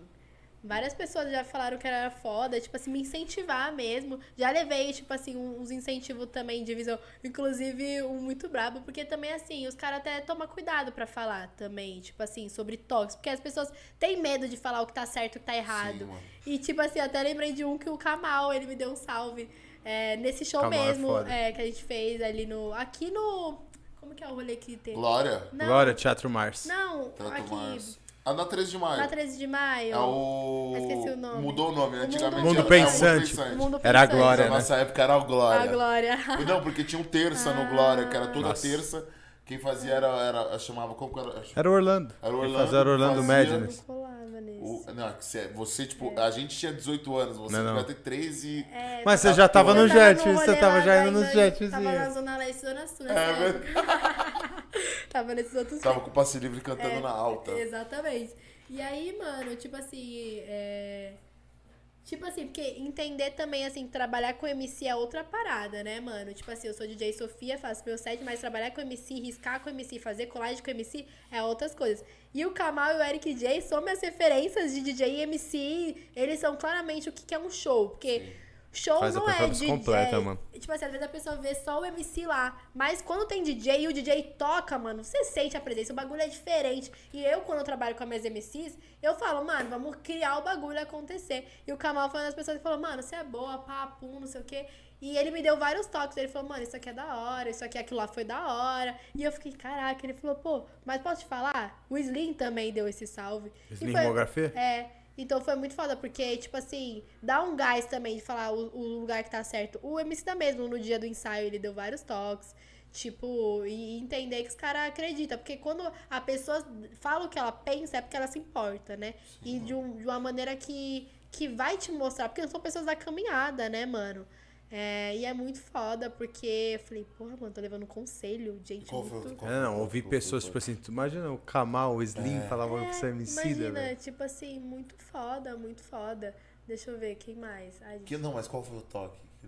O Emicida? Não, do Kamal, que ele falou, pô, tal, parado e tal. Não, exatamente, sobre riscar com MC mesmo, né? Sim, tipo assim, o lance de riscar em cima do beat, com o MC. Mas é a performance. É mesmo. A performance, né? Tipo assim, ó, aquele tempo ali, papo. Porque tem aquela crítica construtiva e tem aquela crítica que é só pra vacarar a tua vida. É só pra falar. Mas eu senti muito que foi construtiva mesmo. Porque desses caras sempre viria porque, assim, tipo né? Assim, eu já ia nos shows do Kamal, né? Então, de repente, tipo, eu vejo o Kamal e o Eric J. O Eric J tem uma puta presença no show do Kamal. Ele corta no tempo, papo, e de repente o cara falando comigo. Tipo, caraca, o KL mesmo. Meu Deus, o KLJ. A performance do KL é a mais. O KLJ também. Um dia a gente foi fazer uma live nessa momento de pandemia e eu descubro que o KLJ vai estar lá tocando também. E aí a gente ficou mó cota esperando. Aí eu sentei, tipo, eu sou meio tímida, mas eu falei, putz, mano, o KLJ não é possível que eu não vou falar com ele, vou trocar ideia com ele aqui. Falei, aí, mano, como você tá na pandemia? Aí a gente trocou mó ideia. O KL é humildade, né, mano? Ele mó da hora. E ele falou, e aí, você tá como? Aí a gente trocou um papo e aí ele até falou assim... Que ele não tava fazendo live muito, papum. Mas ele falou pra se cuidar. E aí a gente conversando sobre música. Eu perguntei o que ele achava da cena atual. E a gente conversou pra caraca enquanto a gente ia fazer a live. E assim, mano, entender também que as pessoas são próximas, né? Tipo, esse lance de estar lá em cima não tem, mano. Quando nós se entende. E é muito suave, assim. E eu sou mó grata, assim. Óbvio que aí já teve os perrecos, né? Óbvio. Já teve. Às vezes você acha que a pessoa, tipo, vai te tratar mal da hora, vai te tratar mal. Óbvio, mas também, assim, entender que não ajuda a pessoa às vezes, tá ligado? Não tem tipo, como cobrar de que não é uma fita, né? É, exatamente. Então, tipo assim, é nítido. Óbvio que, assim, é aquele lance. Não sei, vocês dividem a arte do artista... Eu tento, mas às vezes é difícil, né? É difícil. Tipo assim, é mais legal tu não conviver, né? Não, tem pra gente, tipo assim... Falei, pra você que às vezes tu vai estar num lado que você vai conviver com o artista, é mais difícil. Falei, pra gente que tá de fora, você consegue abstrair muita coisa. Falei, tipo assim, pô, não quero saber do pessoal dele. Falei, se esse cara é um pau no cu... Pô, foda-se pra mim, eu tô aqui só consumindo. Agora, quando esse cara faz parte do teu dia a dia, tu vai conviver com o cara, é mais difícil tu dividir um camarim, tu encontrar com um cara num evento, tá ligado? Que, mano, se o cara, eu penso que pessoas boas são boas, tá ligado? É. Tipo... É, que tem bom que você faz e o que... Tá ligado? Tipo... É, tipo assim, não... Se o cara... Hollywood, tá ligado? Vai ver o cinema, meu irmão, é um mercado sujo pra caralho, tá ligado? E os filmes são bons. Mas eu acho que é esse lance, assim, a gente tem que filtrar o que é bom. E óbvio que vai ter gente meio pá ocupando uns espaços, mas você vai estar tendo estar com elas. Mas também entender que às vezes é um dia ruim, às vezes a pessoa escrota mesmo, às vezes ela tá fazendo bagulho. E é meio que filtrar, assim, né? De tipo, quem é... Tipo, e às vezes você olha e fala assim, você é um pau no cu mesmo, tá ligado? Porque também tem medidas também, né? Do que você acha que a pessoa vale. E em contrapartida vai ter dias que o Emicida vai estar na sua casa. Ah, não, sim. É isso mesmo. Tipo assim, acontece, né? Vai ter um dia que eu vou trombar um filho da puta no camarim. Vai ter um dia que eu vou viver um momento desse, tá ligado? Já vivi frustrações, tipo assim, as frustrações assim da cena mesmo. Quando eu comecei, de uma pessoa que eu muito admirava pra caraca, meteu louco comigo enquanto eu tava aprendendo. Então, tipo assim... E uma pessoa que eu admirava falar pra mim que eu tô chegando agora e que falar vários bagulho ruim pra mim. Vai devagar, né? E tipo assim, de humilhar mesmo a parada. E na época isso me desanimou muito e eu pensei em sair da cena, nem tinha entrado. Eu já querendo mandar a marcha. Já querendo sair. E minha mãe falou assim, mano, tem pessoas boas e ruins no mundo e o rap não vai ser diferente. Se você quer fazer as coisas pela cena... pelas pessoas que te incentivam, você tem que continuar. Agora, se você vai deixar essa pessoa que tá no mundo e tem pessoas ruins no mundo, você vai se frustrar em vários lugares. Então. E aquilo, eu falei, putz, minha mãe... Essa visão da minha mãe foi assim que eu... Aí ela levou pra vida. Porque é isso. E depois, tive outras frustrações, e papo, mas também, assim... Hoje eu entendo que às vezes é o momento da pessoa. Às vezes a pessoa também evolui. E eu acredito na evolução das pessoas. Eu acredito muito na evolução das pessoas. Tem gente que não muda, mas eu quero acreditar... E hoje... Gostei que foi bem um papo Carol com K agora. Cara, Jocai, esse maluco tá na minha mente, eu pensei isso, mano. O maluco falou. Caralho, eu pensei, agora, tipo, ele assim, falou. Né? Ele foi tipo... Não, é verdade. Eu pensei assim, será que eu pergunto da Conká agora ou deixo passar batido? Não, porque foi bonito ela falando, tipo assim... E existe isso, tá? Eu falei, mano, não tô de sacanagem não. Não, é porque essa pessoa que aconteceu isso, tipo, hoje já trombei, já, tipo... Não é Carol com K não, gente, graças a... Cara, o cara nem imaginava, gente, depois do Big Brother, meu Deus. Não. Você tinha esse contato? Já teve um contato com ela antes? Sim, então, a Sofia, né, tipo, a MC Sofia já fez muitas coisas com a Carol Conká, então, tipo, elas se conheciam, e como eu ando com a Sofia, a gente já tinha se conhecido, né? Sim, então, no Festival Som das Suas, inclusive, eu tinha trombado a Carol, a gente tem um vídeo junto, conversando, tá. E no Lola também, a gente já tinha se conhecido, então... E ela foi 100%? Ela era muito tranquila, nunca, tipo, imaginava, assim, que... Tipo, ela era muito... Mano, é que ela é animada, né? Tipo... Não, e o programa ele te expõe mesmo também, tá ligado?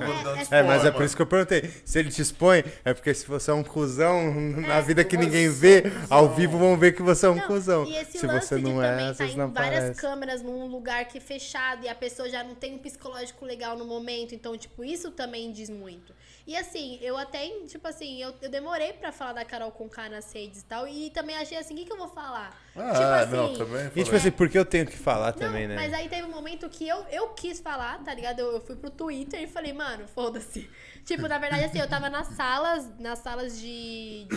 Como que é aquele aplicativo lá, mano? Que eu esqueci agora, que tava todo mundo participando dos... O Migro. Não, o de live do... Clubhouse. O de live do Twitter. Uma salinha do Clubhouse de várias meninas, assim, que tava, tinha uns produtores, papo, começaram a falar da Carol Conká, porque o assunto, né, quando entrou o Clubhouse era Big Brother, tudo era... Era só Big Brother. E aí, mano, e da hora também, porque eu também tava lá, tá ligado? Todos nós. Consumo também, quero falar. Só que até então, tipo assim, eu entendo que a Carol Conká realmente foi super zoada em vários pontos do Big Brother, e tipo, caraca, hoje ela também, né, pelo amor de Deus. Mas, mano, as meninas começaram a falar assim, umas meninas que eu nem conhecia também, que tava querendo dizer assim, que tava começando papo, e não desmerecendo o corre delas, mano, mas elas começaram a falar assim, Carol Conká não fez nada pela cena, Carol Conká não nananá, e eu assim, calma, gente, pera, calma, o que ela tá fazendo daqui pra frente é uma coisa, o que ela fez daqui pra trás que a gente viu é nítido, a Carol Conká, e aí, tipo assim, Carol Conká, ela abriu um mercado de imagem, de ver a publicidade de uma mulher negra, do rap em uma propaganda. Sim. Mano, aonde a gente via Carol Conká várias propagandas. Isso era um tabu pra muita gente entender que, tipo assim, pô, é possível, mano, eu posso me ver numa propaganda.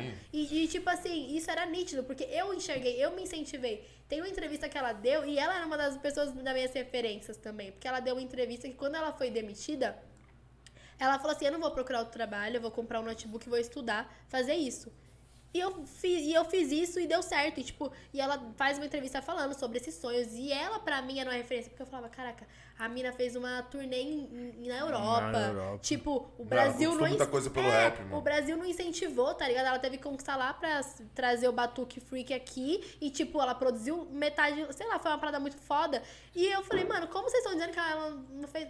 Eu fiquei... Tipo assim, eu fiquei... Porque eu não gosto de debate, tá ligado? Eu também, assim... Tem gente que não sei se tá afim de ouvir, eu sou muito reservada. Você tá aqui afim de criticar, você falou de uma parada que eu tô no Twitter, tá ligado? Como aí não, mas isso Twitter foi... é foda. Não, isso foi no tipo Clubhouse, assim... mas aí eu fui pro Twitter, tá ligado? Entendeu, mas tipo assim, é o mesmo público que procura, tá ligado? Tipo... Aí eu fui pro Twitter e falei sobre isso, e muita gente, eu achei muito mais, porque muita gente, tipo, retweetou, falando assim, pô, verdade. Teve umas pessoas que falaram, ai, nada a ver, vai ouvir Dinadi e Negra Li. Eu falei, gente, porra. Negra Li e Dinadi são outra geração, e que também eu sou fã, e tipo assim, foram as minhas referências, mas eu não estou falando das referências iniciais do rap, eu tô falando sobre o que a menina fez na fase inteira. No mercado, tá ligado? No mercado da imagem mesmo. A Carol Conká abriu imagem pra, tipo assim... Natura, várias outras, tipo... Publicidade, mano. E assim... Ela fez muita publicidade. Tipo... Óbvio que o erro dela foi muito grande, que deu uma sujada na nossa cena. Ela vacita, foi pica no que precisava de um personagem mesmo. Depois que ela saiu, mano, já não teve tanta graça. Ela, o Projota e o Lucas Cocada tinha que ter ficado até o final pra aquele programa ficar bom. Pra mim que tava assistindo. Depois que a Carol Conká saiu, a gente olhou e falou assim, beleza, Juliette vai ganhar. Não, os caras terminaram isso aí foi com o Gil. Tiraram o Gil. Me bodeou, pai. Porra, o Gil é meu... Doido isso, né? Porque, mano, foi uma parada que acho que todo mundo que consome, por exemplo, tipo, Big Brother pegou uma parada que, mano, o público mesmo do rap não consumia Big Brother. Mano, pra mim o que eu não entendo, tudo isso que a gente falou que eu não entendo é como o Projota e a Conká teve coragem de estar nesse bagulho. Porque coragem, é isso. Não, é coragem pra caralho, meu irmão, que é você se expor ao que você falou. Fala aí, mano, tu tá botando ali, mano, é 3 meses que você vai trancar fiado. E, tipo assim, você não esconde ali. Você tem um público estável. Irmão, você tem uma carreira linda lá fora, pô. Pode falar, certeza que na hora a proposta eles foram, eu falei assim, pô, mano, peraí.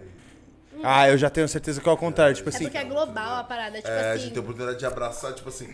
Sai de lá, sei lá, lançar um disco, não é só um milhão. Foi ao contrário do que aconteceu o ano passado, né? Tipo, eu tenho a brisa que, tipo assim, o ano antes desse, os artistas que foram, foi muito bom. Babu, Manu Gavassi, pô, pra todo mundo. Mas porque os caras... Sem maldade, no final das contas, os caras é sangue bom. Aí no outro ano... Todo mundo achou, todos os artistas acharam que, tipo assim, é muito maneiro pra minha carreira aqui. Não, e entrou os caras esqueceu que, tipo assim, já, com sagacidade diferente. A minha pessoa conta, achando assim, eu tenho meu público vai fortalecer, porque é isso. E na realidade, mano... Tô bem consolidada ali fora. Tá ligado? Também, tipo a carreira linda e brilhante lá fora. E na realidade, muito pelo contrário, mano, é o que você é. Então, e é o Brasil vendo, né? Tipo assim, tudo. Você tem seus números e às vezes é relevante. É o Brasil, tá na Rede Globo, velho. Que também erra e que adora isso aí, pô. O brasileiro tá nessa disputa aí. O brasileiro erra, mas aponta também. Então, tipo assim... Não, o brasileiro mais aponta do que erra na cabeça do cara que aponta. E é por isso que é foda a parada de opinião, né? Tipo, pra você, pra gente que tá desse lado, eu não faço rap. Então eu tô aqui... Pra jogar mesmo, eu sou consumidor do programa. Eu tô aqui pra ficar atacando pedra no cara que tá fazendo merda. Eu acho, tipo assim... Faz, mas tá irmão, foda-se, eu tô falando, tipo assim, não é nem o caso da gente que gosta de rap, né? Mas, tipo assim, o cara que tá assistindo Big Brother, ele tá ali pra julgar você e ele não tá nem aí com a tua caminhada. Ele tá ali pra ver você e julgar você. Sabe o moleque de vila, tá ligado? Tá ele não tá nem aí, meu irmão. Muita gente, porque assim, vocês devem ter visto, né? Que os streams da Carol Conká e do projeto do Duran subiu muito, porque a galera queria saber e gostou também. Tá isso é bom porque nesse lado rentabilizou muito pra eles. Tipo assim, o Projota saiu queimado, mas não tanto, tá ligado? Ninguém saiu não tanto, fala aí, tipo assim... Você acha que a Carol... Pô, eu acho que ela saiu e depois ganhou uma série no Globoplay, mano. Meu mano, eu acho que... Eu acho que isso é relevante, pai. Tipo assim... Pode pá, você pode achar que queimou não, mas não, tipo assim, desculpa, gente, pondo na balança é relevante. Eu acho que eu ainda não sei, assim, eu acho que... Jamal, é relevante ou não? Tu ganhou uma série na Globoplay, com certeza, né, pai? Pô, tu tem uma Jamal, série... Não fizeram a tua ainda, Jamal? Tu tem a série no Globoplay, né, pai? Caralho. Tipo assim, no final das contas, você põe no peso na balança e na hora, tipo assim, pô, durante aqueles 3 meses do programa, foi osso pra carreira dela. Hoje, um ano após, ano que vem, você acha que pode ser tão mal? Mano.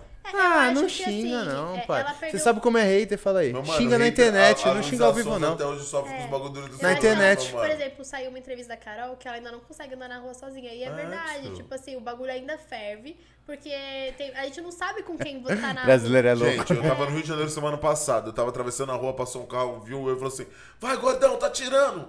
por passar e xingar eu, que não sou ninguém. Ah, mas Rio de Janeiro vive assim, né? Não, mano. Mas o brasileiro... Mas você imagina a Carol cantando na rua, quanto xingo de, tipo, abrir o carro. Ah, isso aqui é lá. É. Puta, velho, eu não acredito muito nisso, juro por Deus, gente. Mas pior que é, eu acho que tipo, as pessoas são bem sujas, pior, assim. E eu acredito mesmo que, assim, muita coisa vai demorar pra ela, mas eu também acho que as coisas estão dando uma porta aberta pra ela também, se entender, se cuidar. Até porque as pessoas, as marcas entendem também que, tipo assim, pode ser proporcional à evolução dela. Ela ganhou uma série, mas perdeu 1,5 milhão de contrato, tá ligado? Tipo... Tá ligado? Então, mas é isso que eu tô falando, falei, tudo isso põe na balança. Na hora tu perde uns contratos. Aí agora você ganha uma série. Aí tipo assim, logo depois já criou um movimento que não é tão maneiro você crucificar. Então, tipo assim, tudo tem uma balança no final das contas. Falei, são várias fases que você vive disso aí. Tipo, primeiro ela sofreu uma parte que é muito chata, depois ela ganhou uma série. Aí quando ela saiu, o nego já tava tipo assim, pô, não é tão legal bater. Quem sofreu nisso aí é o Nego Di, que não tem hype. Que só se fudeu. Não ganhou série, não ganhou porra nenhuma. O mano não tem hype nenhum. Agora falou, meu irmão. Cara, aí foi o pior dele pra mim. E que é, não, puta, chuva de vacina o Nego Di. Ele conseguiu, tipo assim, pode falar, eu nunca vi uma parada dessa. E ele... Pode falar outra. Não deve ter se fudido tanto, mas... Humorista que não tem graça, como não? Não vai conseguir trabalhar. Humorista que faz você chorar, pai. Putz, que eu falo, porque ele vai conseguir trabalhar. Não, óbvio, consegue, mas tipo, trabalho específico de humorista. Mas Nego disse, se quiser brotar aqui pra me responder... Por favor, paizinho, por favor. É tudo pelo clickbait. Eu dar umas risadas com você. Não, esses caras... Eu desafio você a me fazer rir, Nego Di. Não, mas falando sério. Até eu tô fazendo. E eu tô falando sério também. Não, mas pode falar, ele já não foi a mesma parada, tá ligado? Porque ele já, primeiro que ele já saiu, já brigou com a Globo, aí esquece. Mas ele queimou a Globo, né? Porque ele falou coisas que não deveria falar. Ele não podia nem ter falado, né? É de caráter também. Com a Globo. A Globo é a, né, gente, pelo amor de Deus. Ainda é a Globo, tá ligado? Tipo assim, eu acho que o lance da Carol foi diferente, porque realmente ela foi abraçada por eles, porque ela também entendeu que ela precisava ser abraçada por eles. Óbvio que abraçada por eles também é... Tipo assim, o abraçado é diferente, né? Porque a gente sabe também que pra Globo eles não podiam tirar o deles da reta. É, e tipo assim, pra Globo... Ninguém mais aceita aí nunca. Fala aí, pai, eu tenho essa visão. Não é querendo ser filha da puta, mas é isso que eu penso. Tipo, ano que vem, eu quero artista também. O que eu vou fazer? Eu vou mostrar pro artista que ele tá entregue na mão aí do diabo, ou eu vou pegar e vou dar uma estrutura pra ele confiar em mim.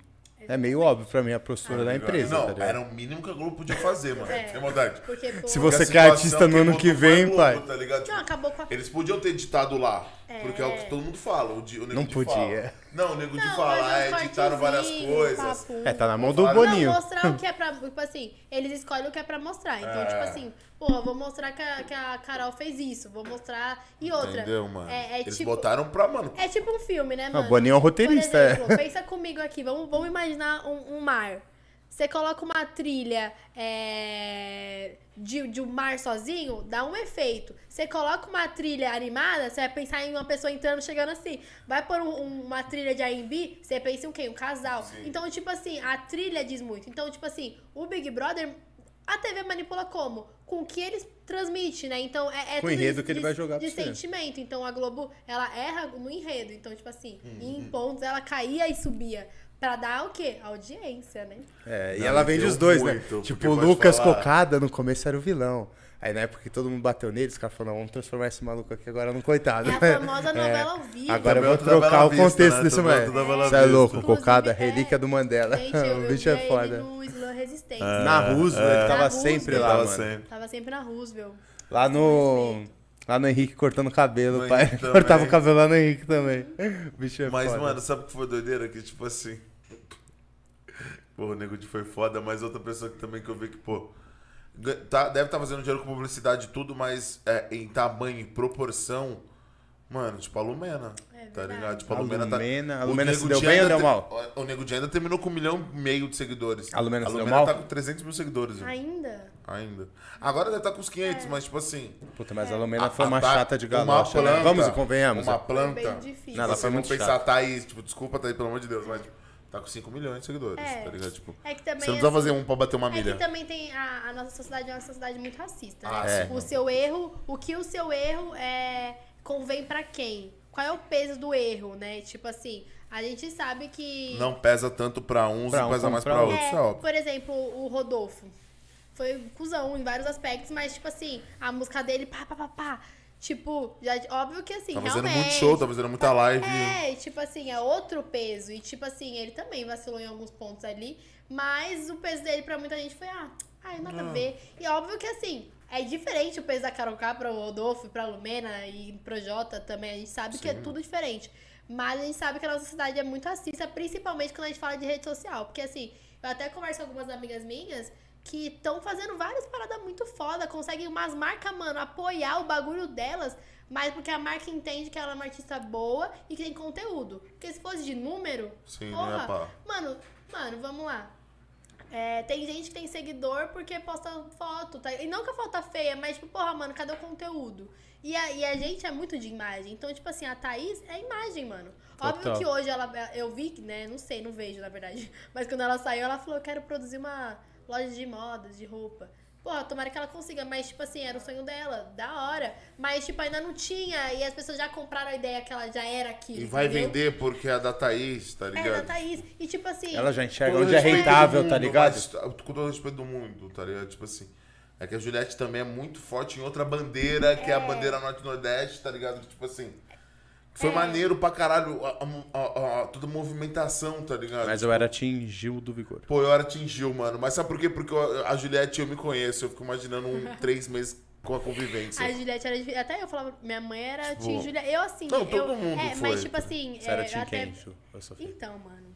Eu era... Hã? Gil do Vigor. Não, né, mano. Pô. Eu era a Juliette. Ah, lá, assim, sabia. Na realidade... Na realidade, eu... Gil do Vigor ou Juliette?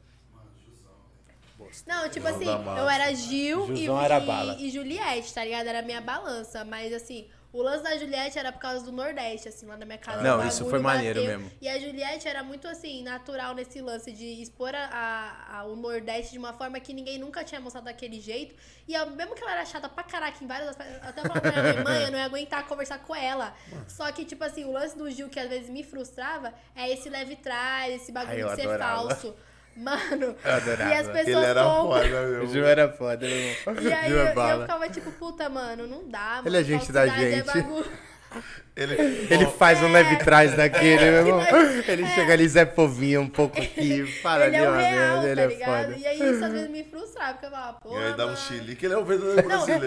Aí ele bebia, meu irmão, descaralhava, falava merda. Eu amava. Que não fala mal dos outros. Eu amava. Não vive. Eu amava o Gil, ele é foda. Eu gostava, tipo, do outro dia, né? Depois o chilique, ele no outro dia, tipo, intacto, tipo, tá. Plena, ele é foda. Muito bom. Nada aconteceu. E em contrapartida que a gente tava falando assim da Lumena, aí eu lembrei do João. No final dessas contas, mano, o João, ele tá tem gigante, um programa, tipo assim, como os dois lados não é também, saca? Um programa, tipo, agora, tacando pedra em uma e glorificando o outro. Só que, tipo assim, a Lumena, mano, vendeu uma imagem também e sei lá. Não, 300 mil seguidores não são poucos, tá ligado? Poucos, tipo, tá ligado? Com imagem. E, tipo, né? O João, mano, foi um cara mais consciente, fala aí. E, tipo assim, porra, hoje ele tem um programa no Globoplay, tem um podcast, tem os bagulho dele. É que foi doideira. Isso é muito foda, sem maldade. Eu chapava na do João também, mano. Era um mano que tinha umas ideias da hora, professor, sempre dava um papo da hora, tá ligado? É. E ele chegou longe também. Chegou longe pra caralho. Não, ele chegou longe nas ideias, mas, tipo assim, é diferente porque, mano... Tipo, a Lumena talvez seja a pessoa que o Brasil ia olhar e não... Tá ligado? Tipo, ela podia ter mudado a cena na militância dela, tá ligado? Tipo assim... Uhum. Pô, mano... A gente já vai te dar essa voz, porque, mano, o povo... Pode falar o que quiser do brasileiro, mas o povo dá essa voz, mano. Uhum. Tipo, deram a voz pra Juliette, tá ligado? Sim. Tanto que, mano... A gente sabia na metade do programa que ela ia ser campeã. E, tipo, mesmo depois, igual hoje, é uma onda Juliette bizarra. Tipo, o programa terminou em abril, a gente tá em... Mano, a menina é uma máquina. Ela tem 30 e tantos milhões. Por um tempo eu queria, na real, que a Camila ganhasse. Porque eu falei assim... Não, a Camila era braba. Meu bagulho era Camila e Gil. Tipo assim, eu falei da Juliette, tá bem também? Mas eu ficava meio assim. Eu falava, mãe...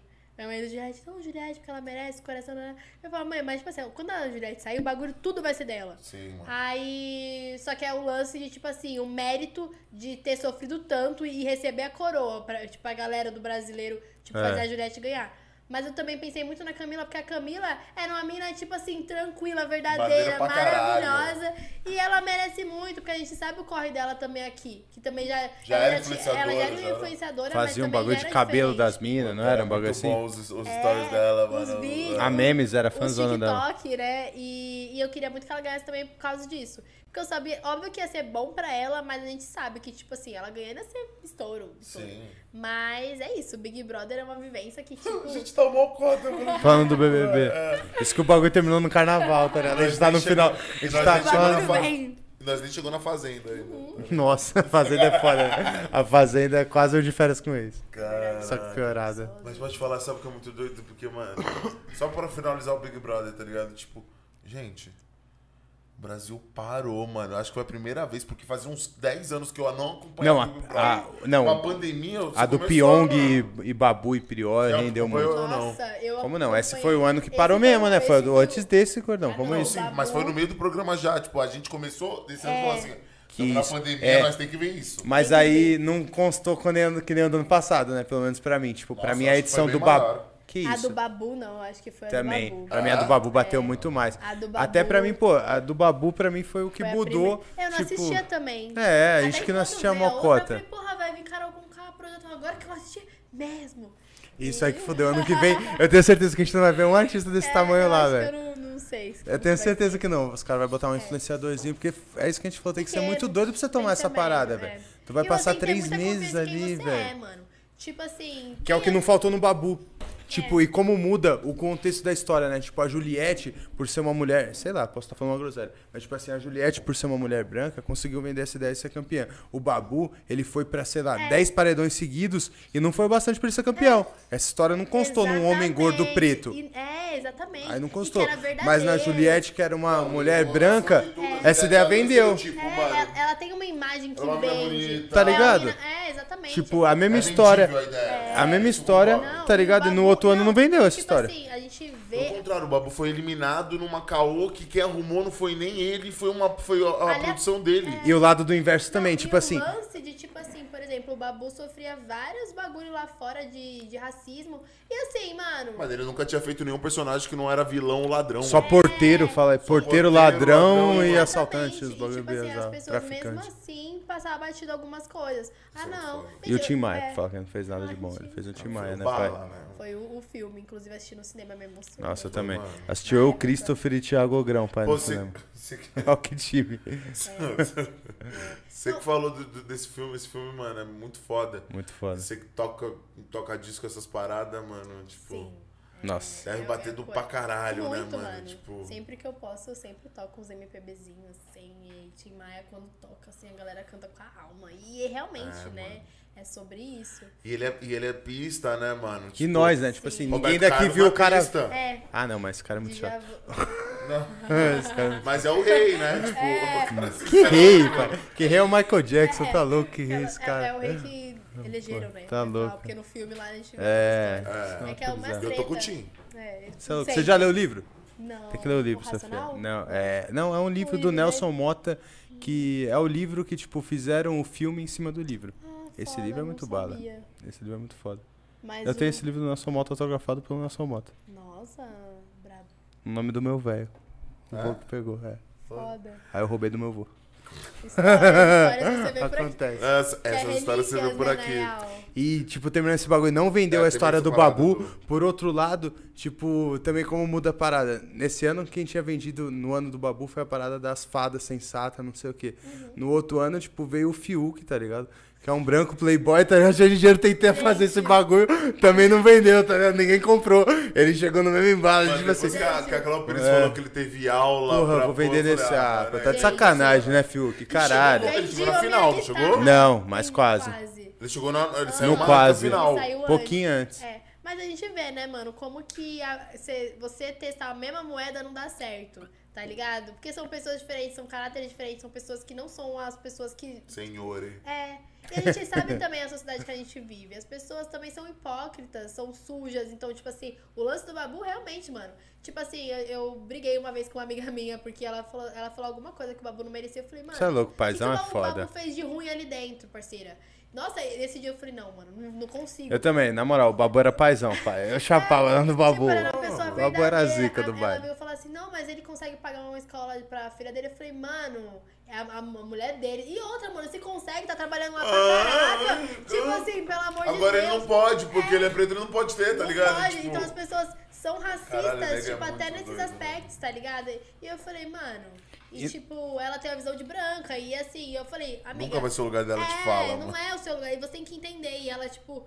É, ouviu, graças a Deus, mudou a percepção. Mas assim, tem gente que não tá afim de ouvir. Porque assim, se o Babu não ganhou, é porque várias pessoas não estavam afim de ouvir. E a gente sabe que ainda a gente vive muitas coisas. Então, sim, tipo assim, o racismo está aí. Eu ouço história das minhas amigas. Tipo assim, tem uma amiga minha que deixou de trampar num lugar por causa do cabelo dela ainda. Então total. A gente tá, tipo assim, a gente tá em 2021.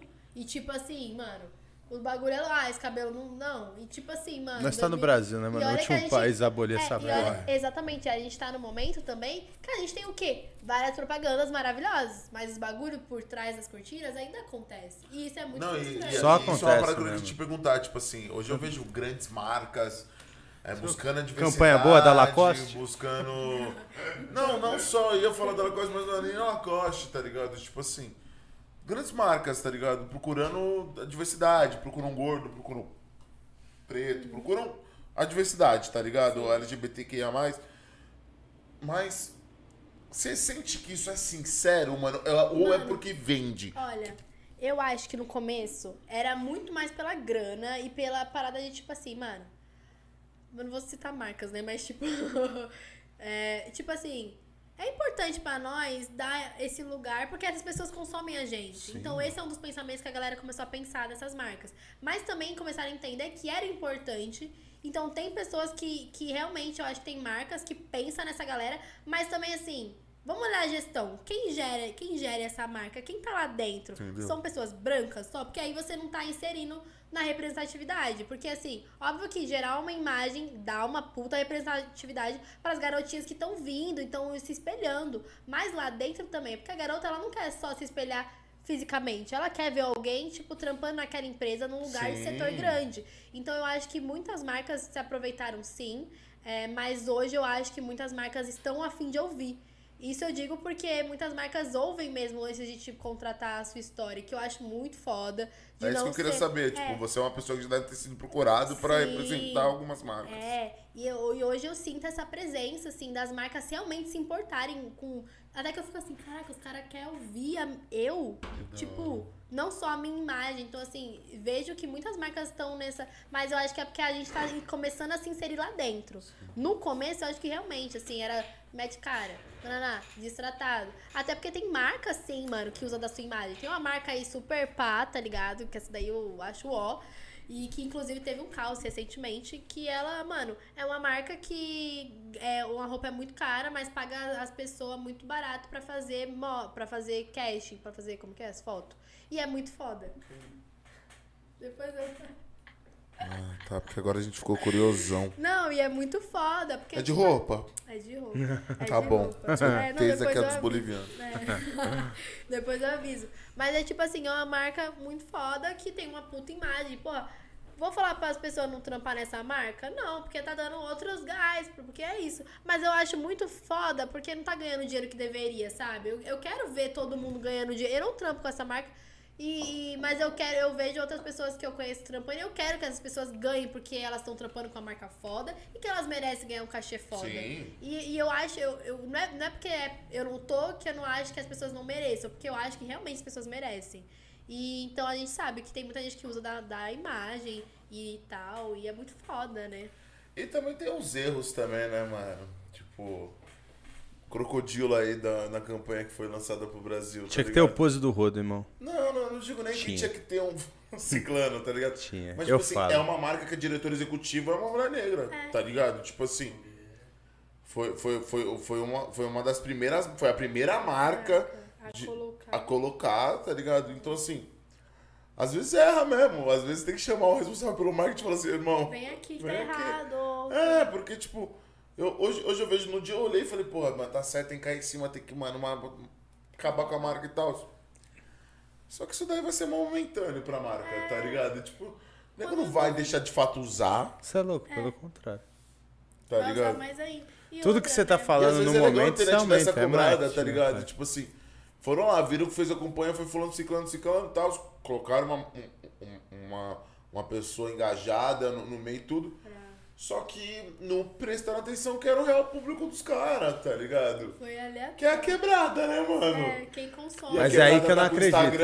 E a quebrada tá com o Instagram. É. Mas você acha que não perceberam? É isso que eu não acredito, né? Não é não perceber. Eu acho que perceberam, não é público só alvo, que desacreditaram. Não, é, mas tipo assim... Eu acho que eles sabiam que, tipo assim... É, tudo bem eu não falar. É. Mas eu acho que eles ninguém vai achar nada. É. Vão ficar felizes porque não chegou no Brasil. É mais desse lado, eu acredito também. Esse lance, assim, do que, mas será que vai fazer sentido pra eles? Ah, tipo, passa batido. E na realidade, assim, tipo, a gente leva muito a sério muita coisa, né? A gente vive as coisas de verdade. Sim. Então, pra muitas marcas, é passa batido. Tipo, ah, não vai fazer sentido, mas na realidade, porra, mano, né? Então... Nossa, e é doideira, né? Porque, pô, isso é maneiro também na internet, que a internet, ela hoje, ela consagra ou ela... Não, ela tá com você ou ela não tá. É, tipo, poucas ideias, né, mano? Hoje em dia na internet... Não tem o 40, né? Não, só o 8 ou 80. É, 8 ou 80. Então tem que tomar muito cuidado, principalmente marca, mano, porque se suja. Óbvio que, assim, ela vai ser suja, mas ela vai se erguer muito rápido, porque o quê? Monetização, sim, né? Dinheiro que ando roda, nós a queimada e lascou. Que nós não tem a Globo, tá ligado?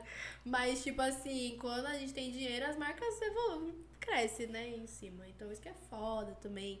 Mas esse erro é vários erros, né? Várias marcas erram de várias maneiras.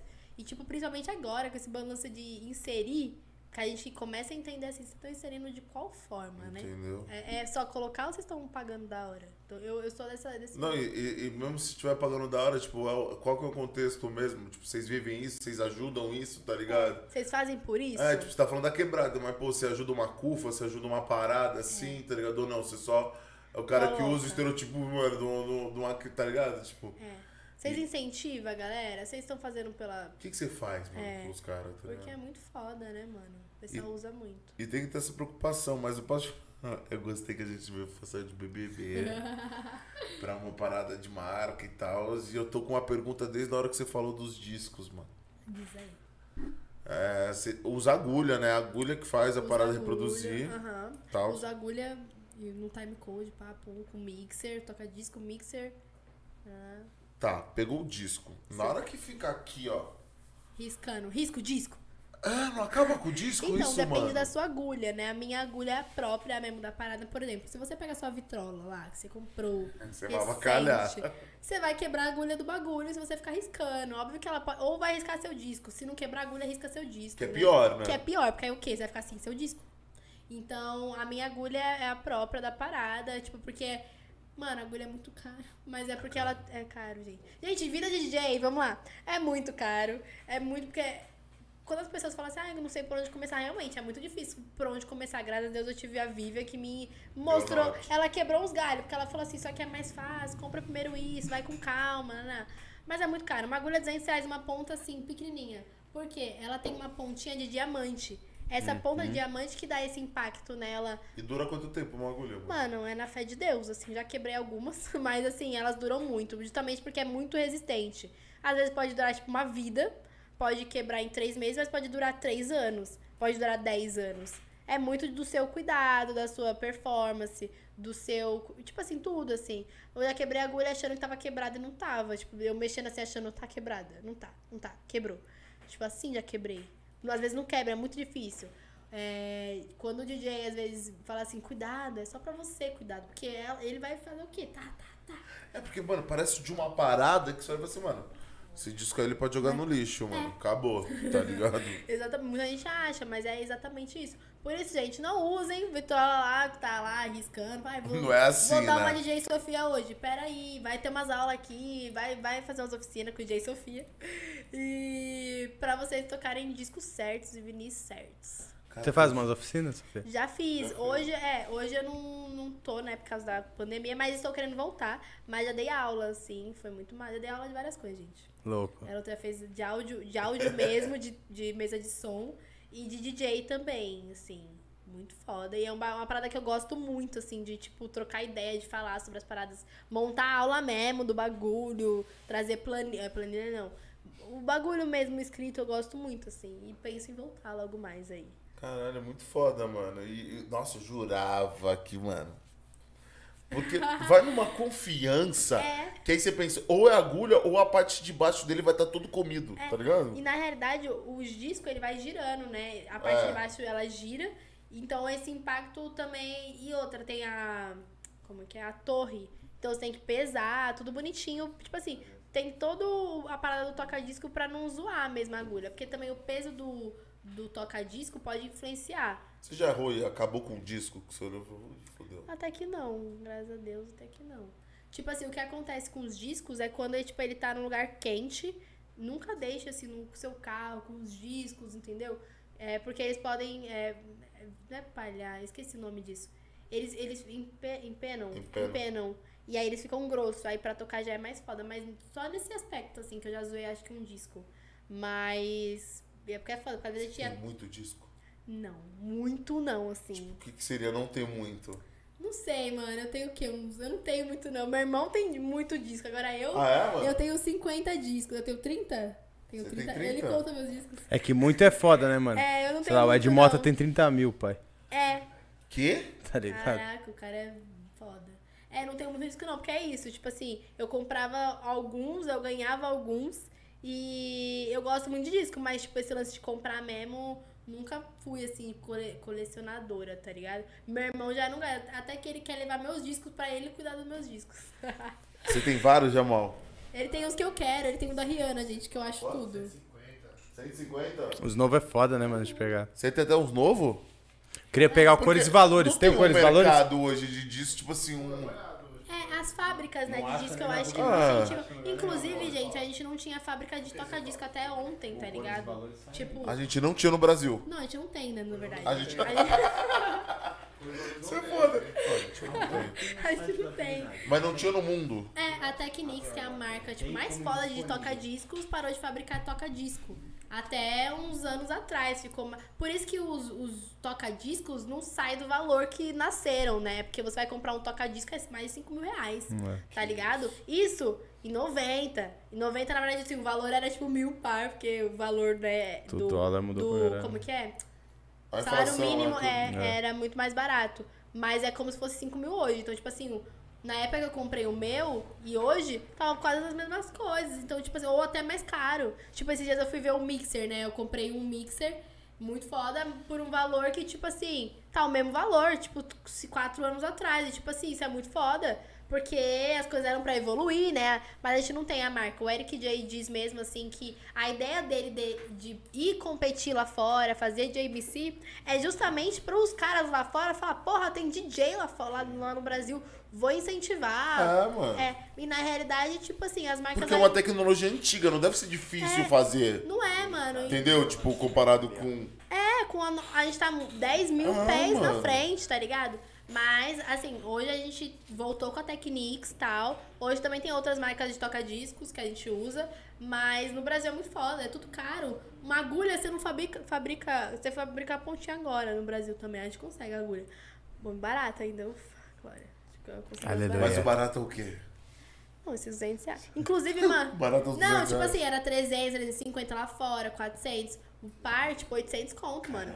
Imagina, mano. Aí os caras querem pagar 200, 300 conto pra você tocar no pico, ficar lá a noite toda. Mano... Correndo o risco de estourar a tua agulha. De estourar a sua agulha, o seu timecode, seu notebook, seu mixer. Você leva tudo. E quando o nego pede, tipo, ele não pode tocar aqui. É, tipo assim, mano... Rola isso, tipo, pô, deixa ele tocar aí. É, deixa ele tocar aí. Não, assim, mano, eu sou muito suave, assim.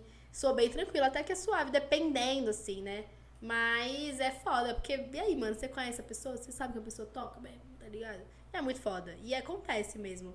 Mas esse lance de ser DJ no Brasil, de tocar disco, é muito foda. Óbvio que eu vou sempre incentivar as pessoas a adquirirem o equipamento que elas conseguem. Porque também tem esse tabu do toca-disco.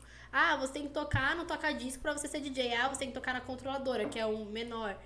Mano, toca onde você conseguir tocar. Se você sentir vontade de tocar, não vontade. Porque a gente sabe que valores, mano, você ter um toca-disco em casa é muito caro, parceiro. Ter uma agulha é caro. Óbvio que se você sente mesmo uma parada e consegue comprando aos poucos, dá, mano. Dá tudo pra nós fazer. Até porque se você ama a parada, o bagulho flui. Sim. Mas comece com uma controladora que é mais barato. E aí vai fluindo, aprende a tocar no toca-disco. Pra quando tiver toca-disco, falar, pô, vou tocar no toca-disco. Mas é muito foda, tipo, eu quero trocar meu time code. Porra, tá R$400. Quando eu comprei, tava 250 o par. E hoje tá R$400. Eu quero muito trocar meu time code, porque o meu já tá começando a empenar, tá mó foda. Porra, e aí?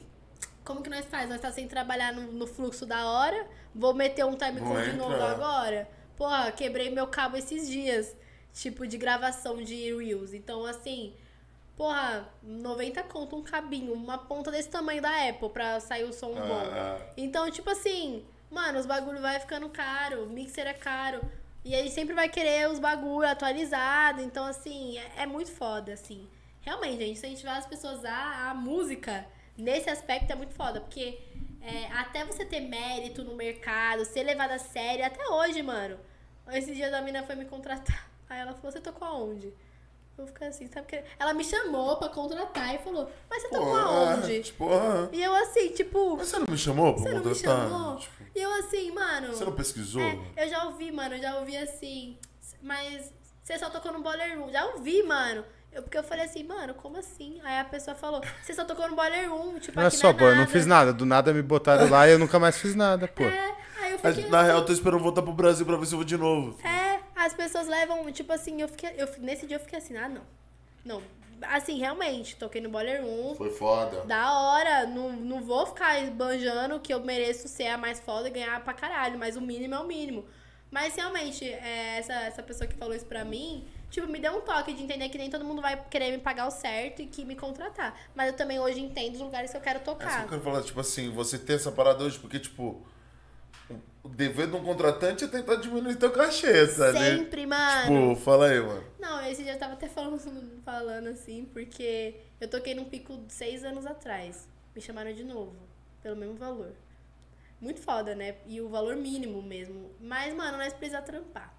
E é muito foda, porque qualquer dinheiro que entra é dinheiro hoje pra mim, mano? Tá ligado? Sim, então eu vou aceitar, assim, óbvio que o que eu entendo na cena é que eu aceitando um pouco, eu vou abrir o leque pra esse mano, contratar várias pessoas pelo valor mínimo e ele ganhar em cima de nós.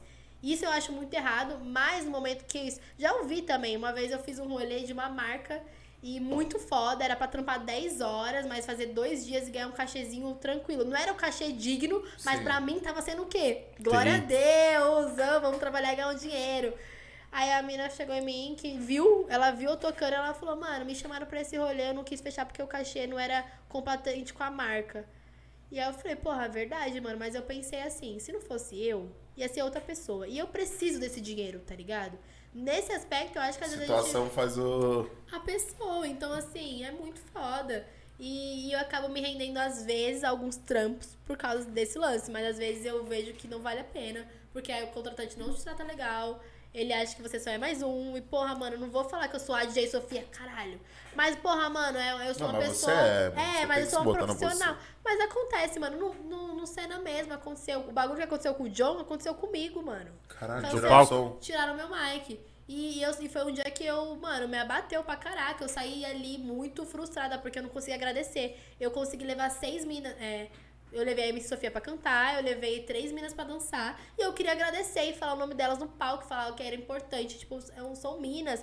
Mano, quantos dançarinos... A cena já é machista pra caralho. Já é machista pra caraca, mano. E assim, eu poderia ter ido como DJ Sofia sozinha, mano. E eu falei, mano, vou lá levar as minas. E quantas pessoas vocês viram dançando lá? Não tinha, mano, eu levei. E assim, foi muito foda, porque as minas tão na cena fazendo as paradas, tá ligado? Elas são as mesmas que estão no clipe. Ninguém que tava no clipe mostrou. E tipo assim, não é que eu sou a mais foda, mas eu queria mostrar que elas são foda. Sim, mano. E meu mic foi cortado. E nossa, eu fiquei puta. O cara já chegando assim, tira. E eu ainda tentando entender o que tava acontecendo. E eu assim, mano... Eu tirando o disco e eu assim, calma, meus equipamentos, mano. O cara querendo tirar e era um puta festival, mano. Porra, mano. Lógico que assim, na hora eu saí abaladíssima, mano. Porque, mano, porra, mó bagulho foda. Fui pro banheiro como? As lágrimas. Porque eu fiquei nervosa, fiquei muito puta, porque eu não consegui falar. Eu queria falar, mas, tipo assim, falar assim, até com o produtor lá, tipo, na hora o cara que cancelou. Eu queria falar, mano, tá errado, papum. O John não conseguiu jogar o mic, tá ligado? Mas aí você vê que, tipo assim... Eu não consegui esse tempo. Não teve... Aí não teve padrão mesmo não, né, mano? Eu falei, tiraram do Djonga, tá ligado? Tiraram do teu, tipo assim... Por isso que aí, quando aconteceu com o Djonga, a galera veio... jogado no show também, coisa, 3 mil reais. Não me deram o mic, entendeu? Tiraram o mic de mim. Mas assim, o lance que acontece é que realmente, o que aconteceu nesse festival foi que festivais grandes como o Lollapalooza, porque era a mesma estrutura de um Lolla.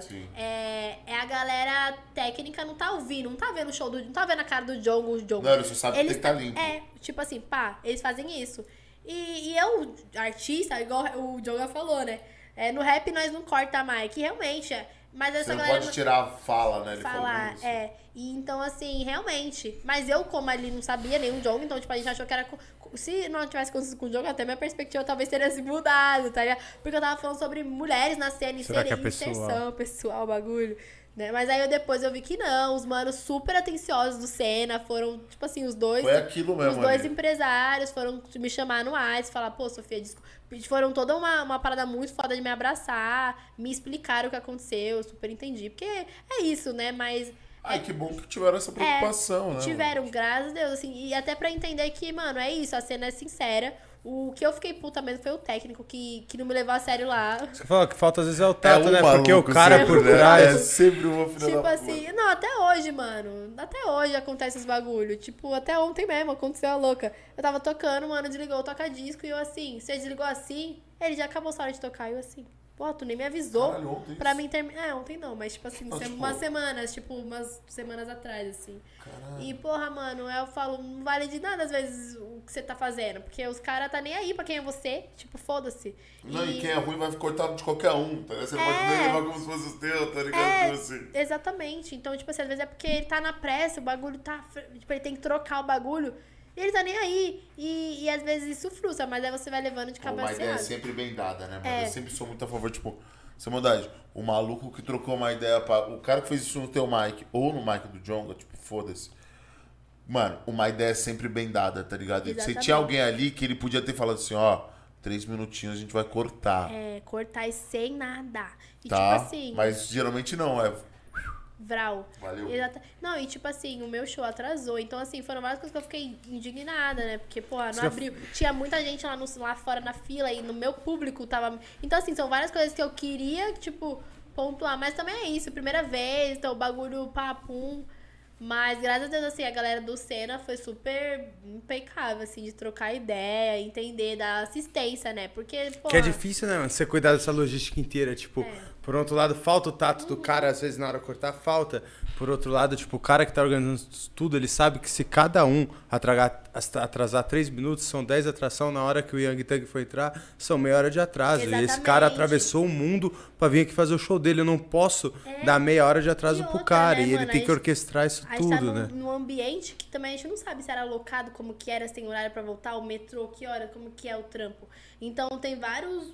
Um bagulho que impossibilita. E é uma galera que tá trampando. Os caras que tá lá atrás, mano, tá nem aí. Eles querem o quê? Ir embora também. E, tipo assim, da hora, Yang Tang. Mas, tipo assim, Cuevo, pô, da hora, mas... Nem foi o Yang Tang. Não foi o Yang Tang. Acabou trocando pro Cuevo no dia. Ai, nossa, gente, foi mó treta, né? Mas, foda que continua... Nossa, os caras é foda. Os caras é foda.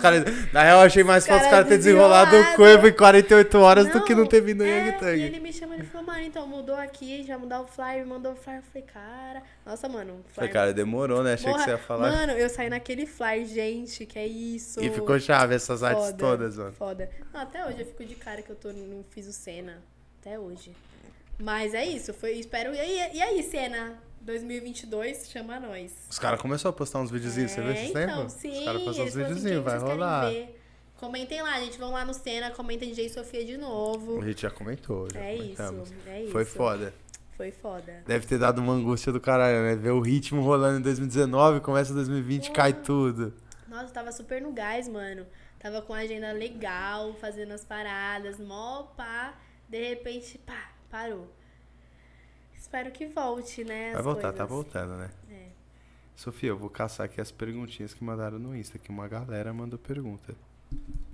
Fechou.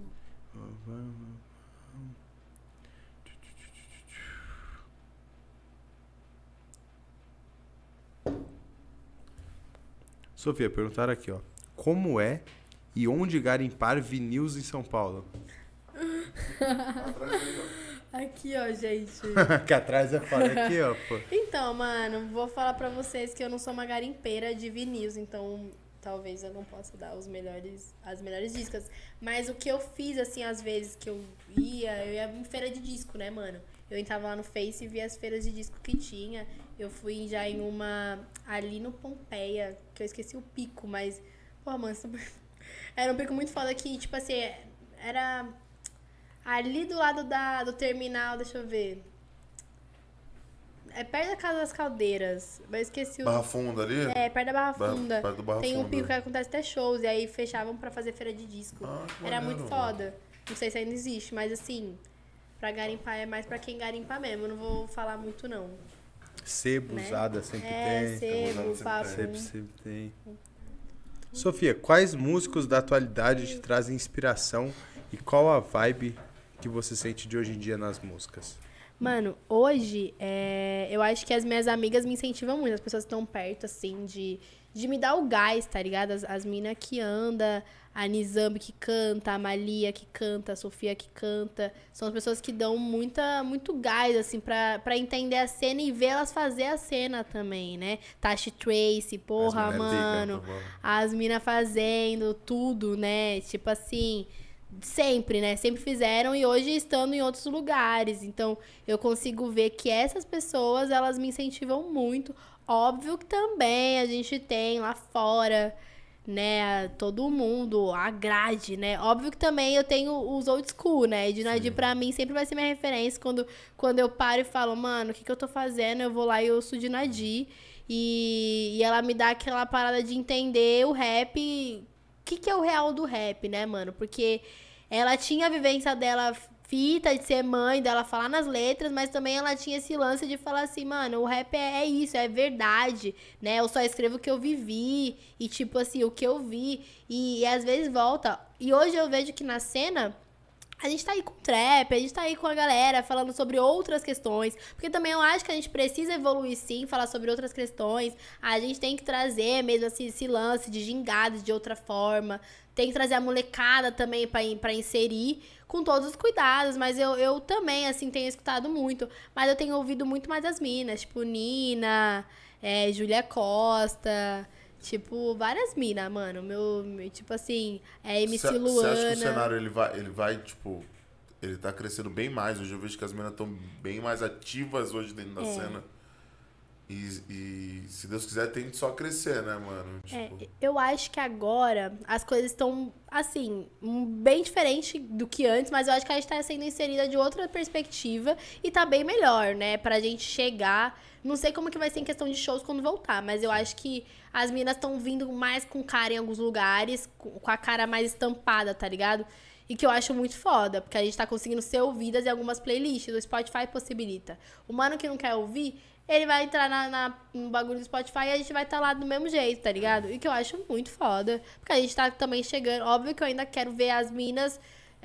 do under em lugares, tipo, grandes. Sim. E é que a gente ainda não vê da mesma estrutura que outras, né? Mas a gente tá chegando, né? Tá chegando, pô. Perguntaram aqui também, Sofia. Por quem o coração bate mais forte? Lauryn Hill ou Erykah Badu? Gente, essa é muito difícil. Vocês querem me pôr na linha cruzada. Mas eu vou falar aqui que a Erykah Badu, pra mim... Ela tem uma história, né? Porque quando eu comecei a ir nos shows de rap, o KLJ tava tocando a música da Erykah Badu, a Love of My Life. E aquilo, mano, eu falei, meu Deus. E ele falava sobre o amor do rap. E aquilo lá me mexeu muito comigo. E a Erykah Badu, tipo assim, aí eu fui ouvir muito a Erika. Eu senti a Erika, tipo, de uma forma... Por eu ter vivido aquele momento, eu acho que a Erika veio muito pra fora. Óbvio que a Lauryn Hill também é meu coração. Justamente porque ela vem como? No semblante, né? Tá muito Inclusive, eu tenho a Erika, né? Tatuada. É bom. Tenho a Erika tatuada. Aí a bicha tatuada. Foda. E justamente por esse momento, né? Love of My Life é minha música, gente, inclusive. Então a gente já sabe. Aquelas coisas. Vamos de Erykah Badu. Perguntaram também, ó, qual é a maior inspiração? Se existe uma inspiração masculina e qual é a maior dela na música? Porra, essa é difícil, né, mano? Porque são várias, né? Desde Racionais, Mano Brown, tá ligado? O Emicida, que é, tipo assim, recente pra minha vivência, acompanhar eles. Jay-Z, muito foda também. Então, assim, mano, tem os caras da cena lá fora, tem, tipo, aqui. Mas eu acho que é esses caras. Eu acho que é muito difícil você falar de uma pessoa, só. Né? Um nacional e um gringo, então, Sofia. É difícil falar de uma pessoa só, né? Mano? Eu acho que... Porra, mano, eu vou falar pra você que o Emicida, sabia? Porque ele... Porra, mano, ele é no meu diário, tá ligado? Eu escuto o Emicida... Você conheceu a pessoa, né? Eu conheci a pessoa e eu ouço ele diariamente. Ele é uma das pessoas que tá todo dia no meu ouvido, tá ligado? Eu ouço ele e outra, mano, eu consigo ver, enxergar a vivência dele numa perspectiva artística também. Um cara que consegue fazer 1 milhão de coisas e que ele consegue trazer... Muito bom. Uma evolução musical da vivência dele, assim como a mudança da vida dele, ele mudou as letras dele. E ele também hoje vem com o Amarelo, trazendo outra perspectiva. Hoje ele consegue fazer um livro sobre contar histórias pras crianças. E um cara, o mesmo cara do Emicídio, tá ligado? Que cantava na batalha de rap, pá, pá, pá, pá, pá. E, mano, porra, isso pra mim é muito próximo. A entender que a gente é evolução, que é esse ponto que eu falo. Que o cara falava umas coisas, até ontem ele, tipo assim, não tinha grana pro busão. Nos primeiros, né, discos e papo, e de repente o cara tá conseguindo comprar e levar todos os irmãos. Aí no próximo, o Emicida mostra muito disso nos discos dele. E pra mim, porra, mano, pra mim ele é muito foda. Óbvio que o Mano, o Racionais também, né, quando veio Cores e Valores todo mundo criticou. Eu achei muito foda, porque eu também entendia que a música também tava em evolução. A gente não, tipo assim, porra, 10 minutos de música... Eu escuto ainda, mas não é todo mundo que hoje vai ouvir, entendeu? E eles também fizeram coisas que eles sempre quiseram fazer, musicalmente falando, né? Bognaip veio aí provando a história.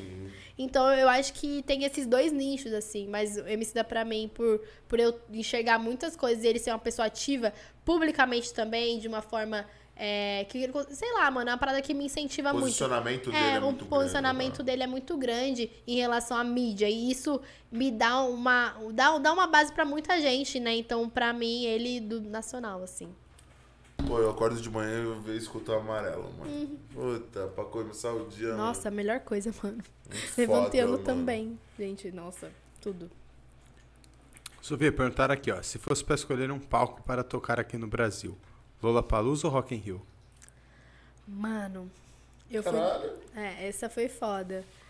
Gente, eu fui no Lola e foi muito foda, mas eu também fui no Rock in Rio, foi muito foda, mas eu escolheria Rock in Rio, por ser no Rio de Janeiro. Rock in Rio é muito foda, né, mano? É muito grande, velho. Eu acho que o Rock in Rio, por ser um nicho, né? Tipo, é muito sinistro. Pô, eu tô pra ir pro Lola agora, né? Comprei. Gente, agora, em 2019. Eu fui, foi muito foda. Você foi qual ano, Sofia? Eu fui no ano de 2019. Gente, 2019 foi meu ano. Desmaiei Post Malone. Foi 2019. Post Malone ou Kendrick? Eu vi o Kendrick. Mas foi os dois no mesmo ano. E no outro ano anterior teve Eminem. E Mac Miller. E eu desmaiei, gente. Eu desmaiei no show do Kendrick. Tava tão calor, eu tava tão emocionada, a minha pressão foi caindo. Não, o show do Kendrick deve ser a mais. Não, foi muito foda, a galera pulando. Nossa, foi, eu acho que o melhor show, assim, também, que eu assisti. Justamente porque o Kendrick, mano, ele vem na presença, ele é outro cara também. Mano, são muitas referências, né, que a gente tem. Não, muito foda. E, tipo assim, ele era um cara que eu já ouvia, e de repente o cara tá na minha frente e fazendo uma performance, porque o show dele é muito foda, ele traz uma imagem. É um espetáculo, ele trouxe uma visão que a gente aqui tá trazendo também, mas ver ele fazendo...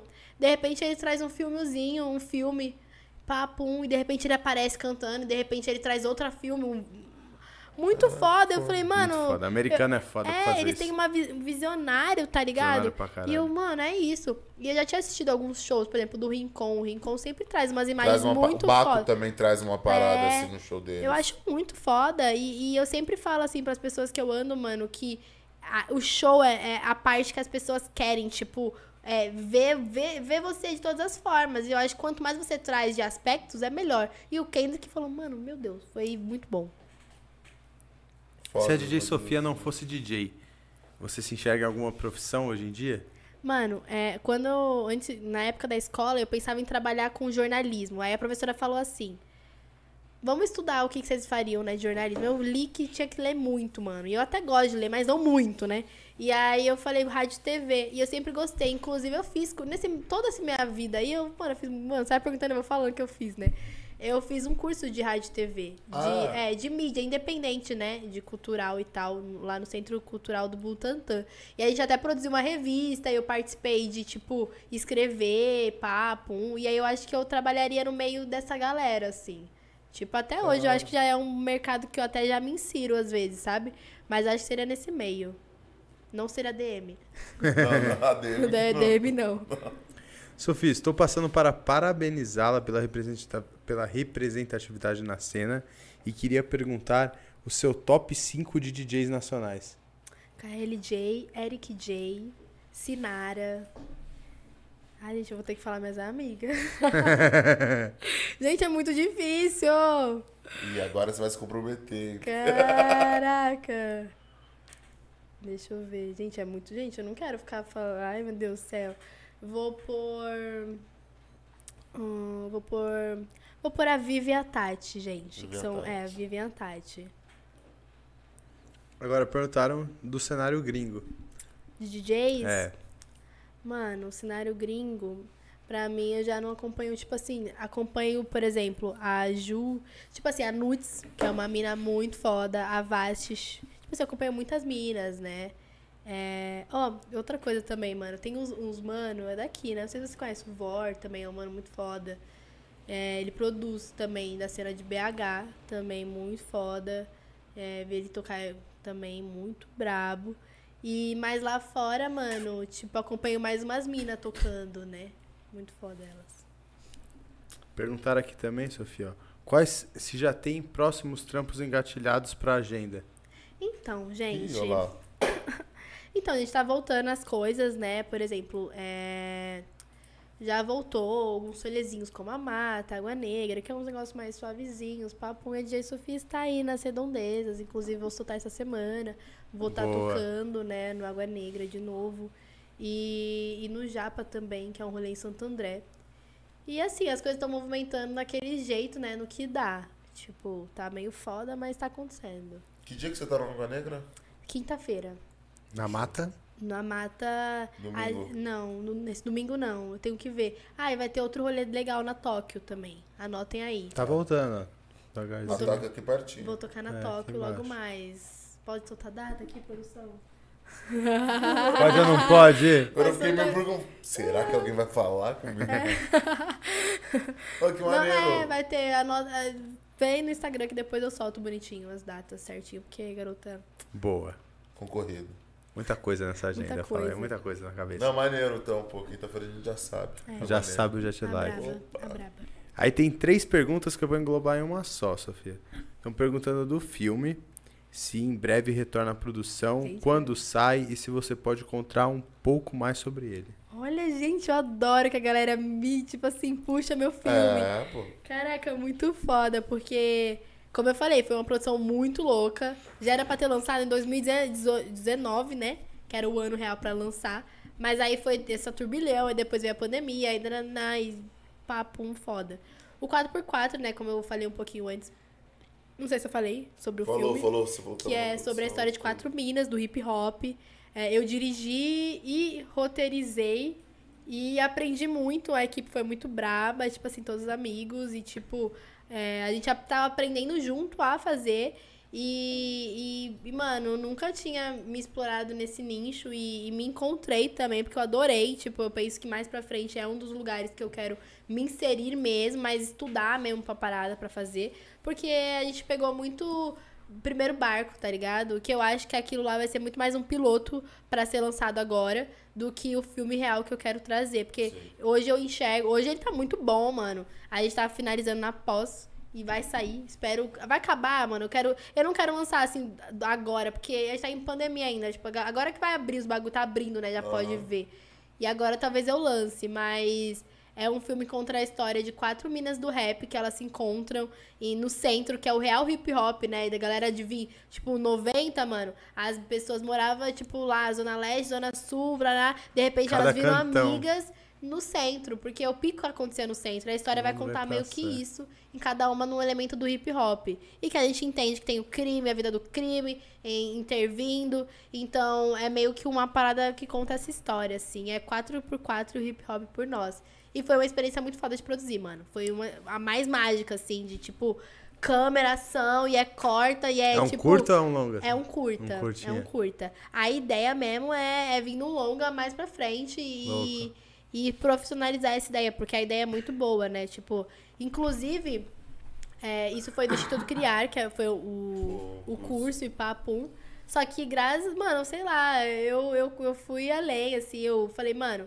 Vamos puxar as marcas. Nunca, tipo, tinha pensado em conseguir apoio de algumas marcas como Red Bull, Converse, Laboratório Fantasma incentivou, tipo... Tudo não foi financeiro, mas foi com coisas, né? Vandalismo 81 mandou...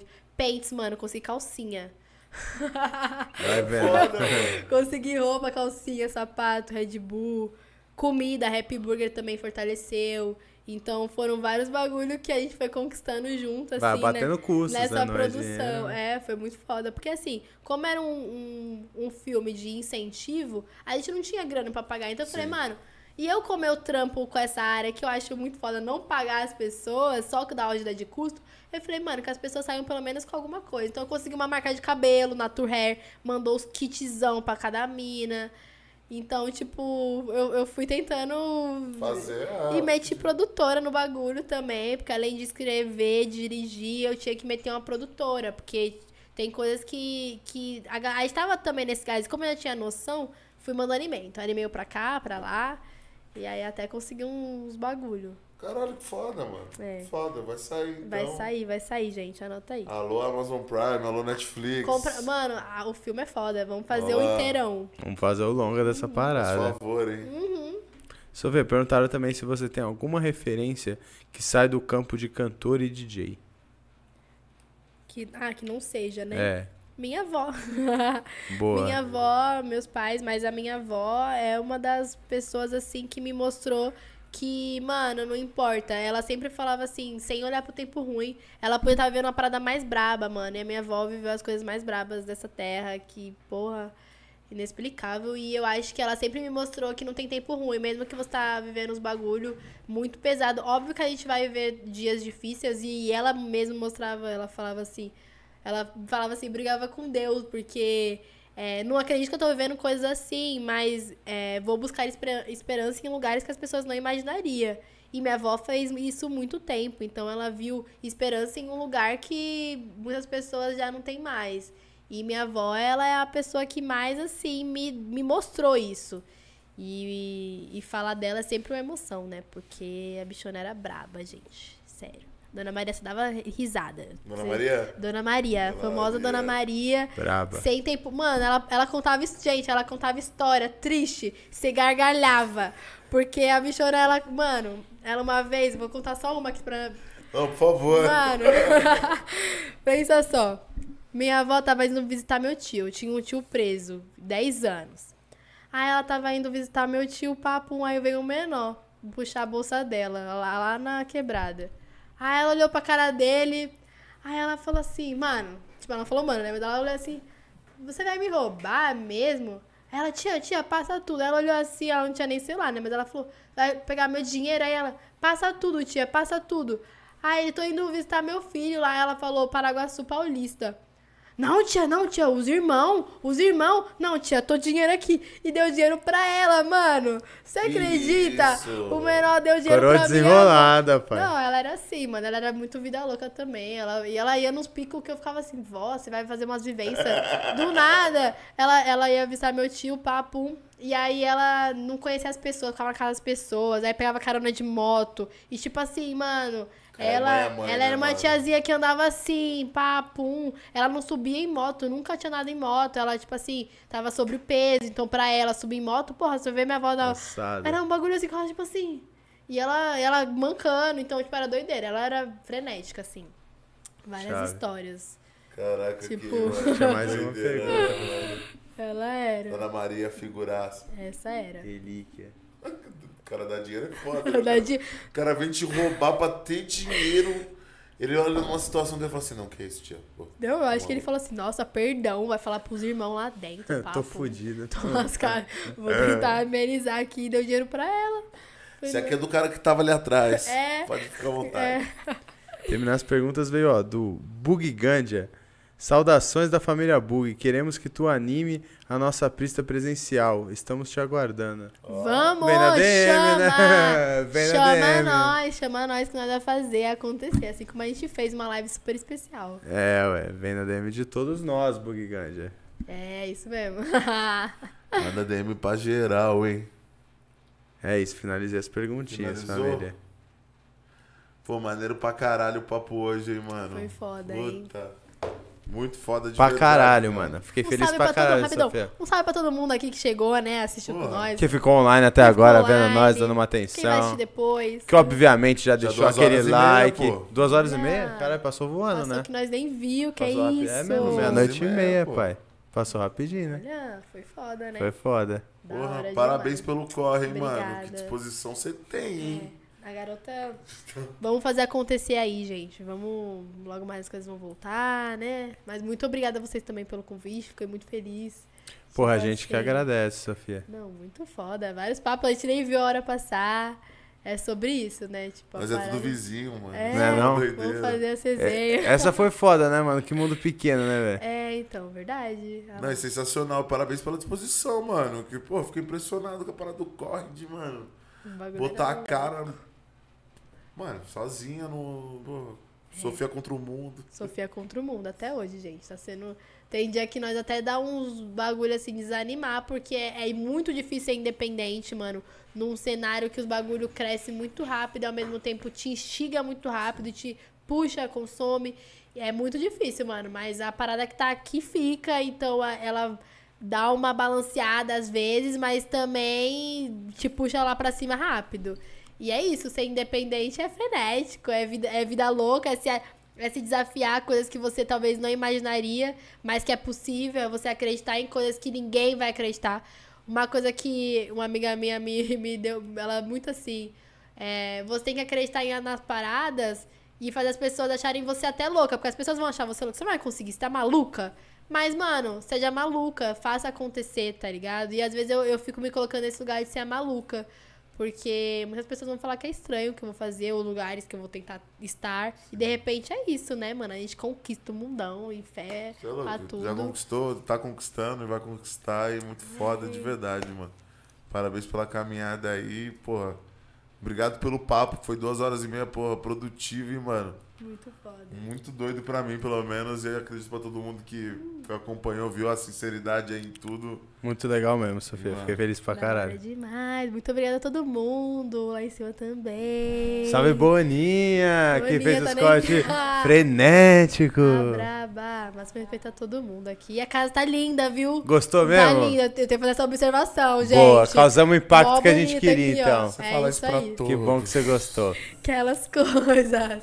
É isso, gente. Máximo respeito. E acompanhem mais, hein, os podcasts aqui. É isso. Tudo amanhã nosso. Tá bom de novo, né, Godinho? Porra, amanhã tá bom de novo. Amanhã e vamos que vamos. E, mano, de verdade, foda pra caralho, menina. Brabaça, brabaça. Foda. Familiar, tamo junto, né? Quer dar tchau aí? Você que não dá tchau faz tempo? Tchau, gente. Quem não acompanhou, se inscreve no canal, ativa o sininho, deixa aí o seu like, deixa o seu comentário. Vamos fortalecer o geral que tá começando. Fechou? Muita fé em Deus e amanhã até mais. Valeu, DJ Sofia, deixou a gente fortão. Meu mano Jamal, tamo junto, meu parceiro. E amanhã tem cortes, hein, família? E amanhã tem cortes pra geral. Valeu, Dé, valeu, Janzinho. Esse é o Falar Mesmo. Beijo!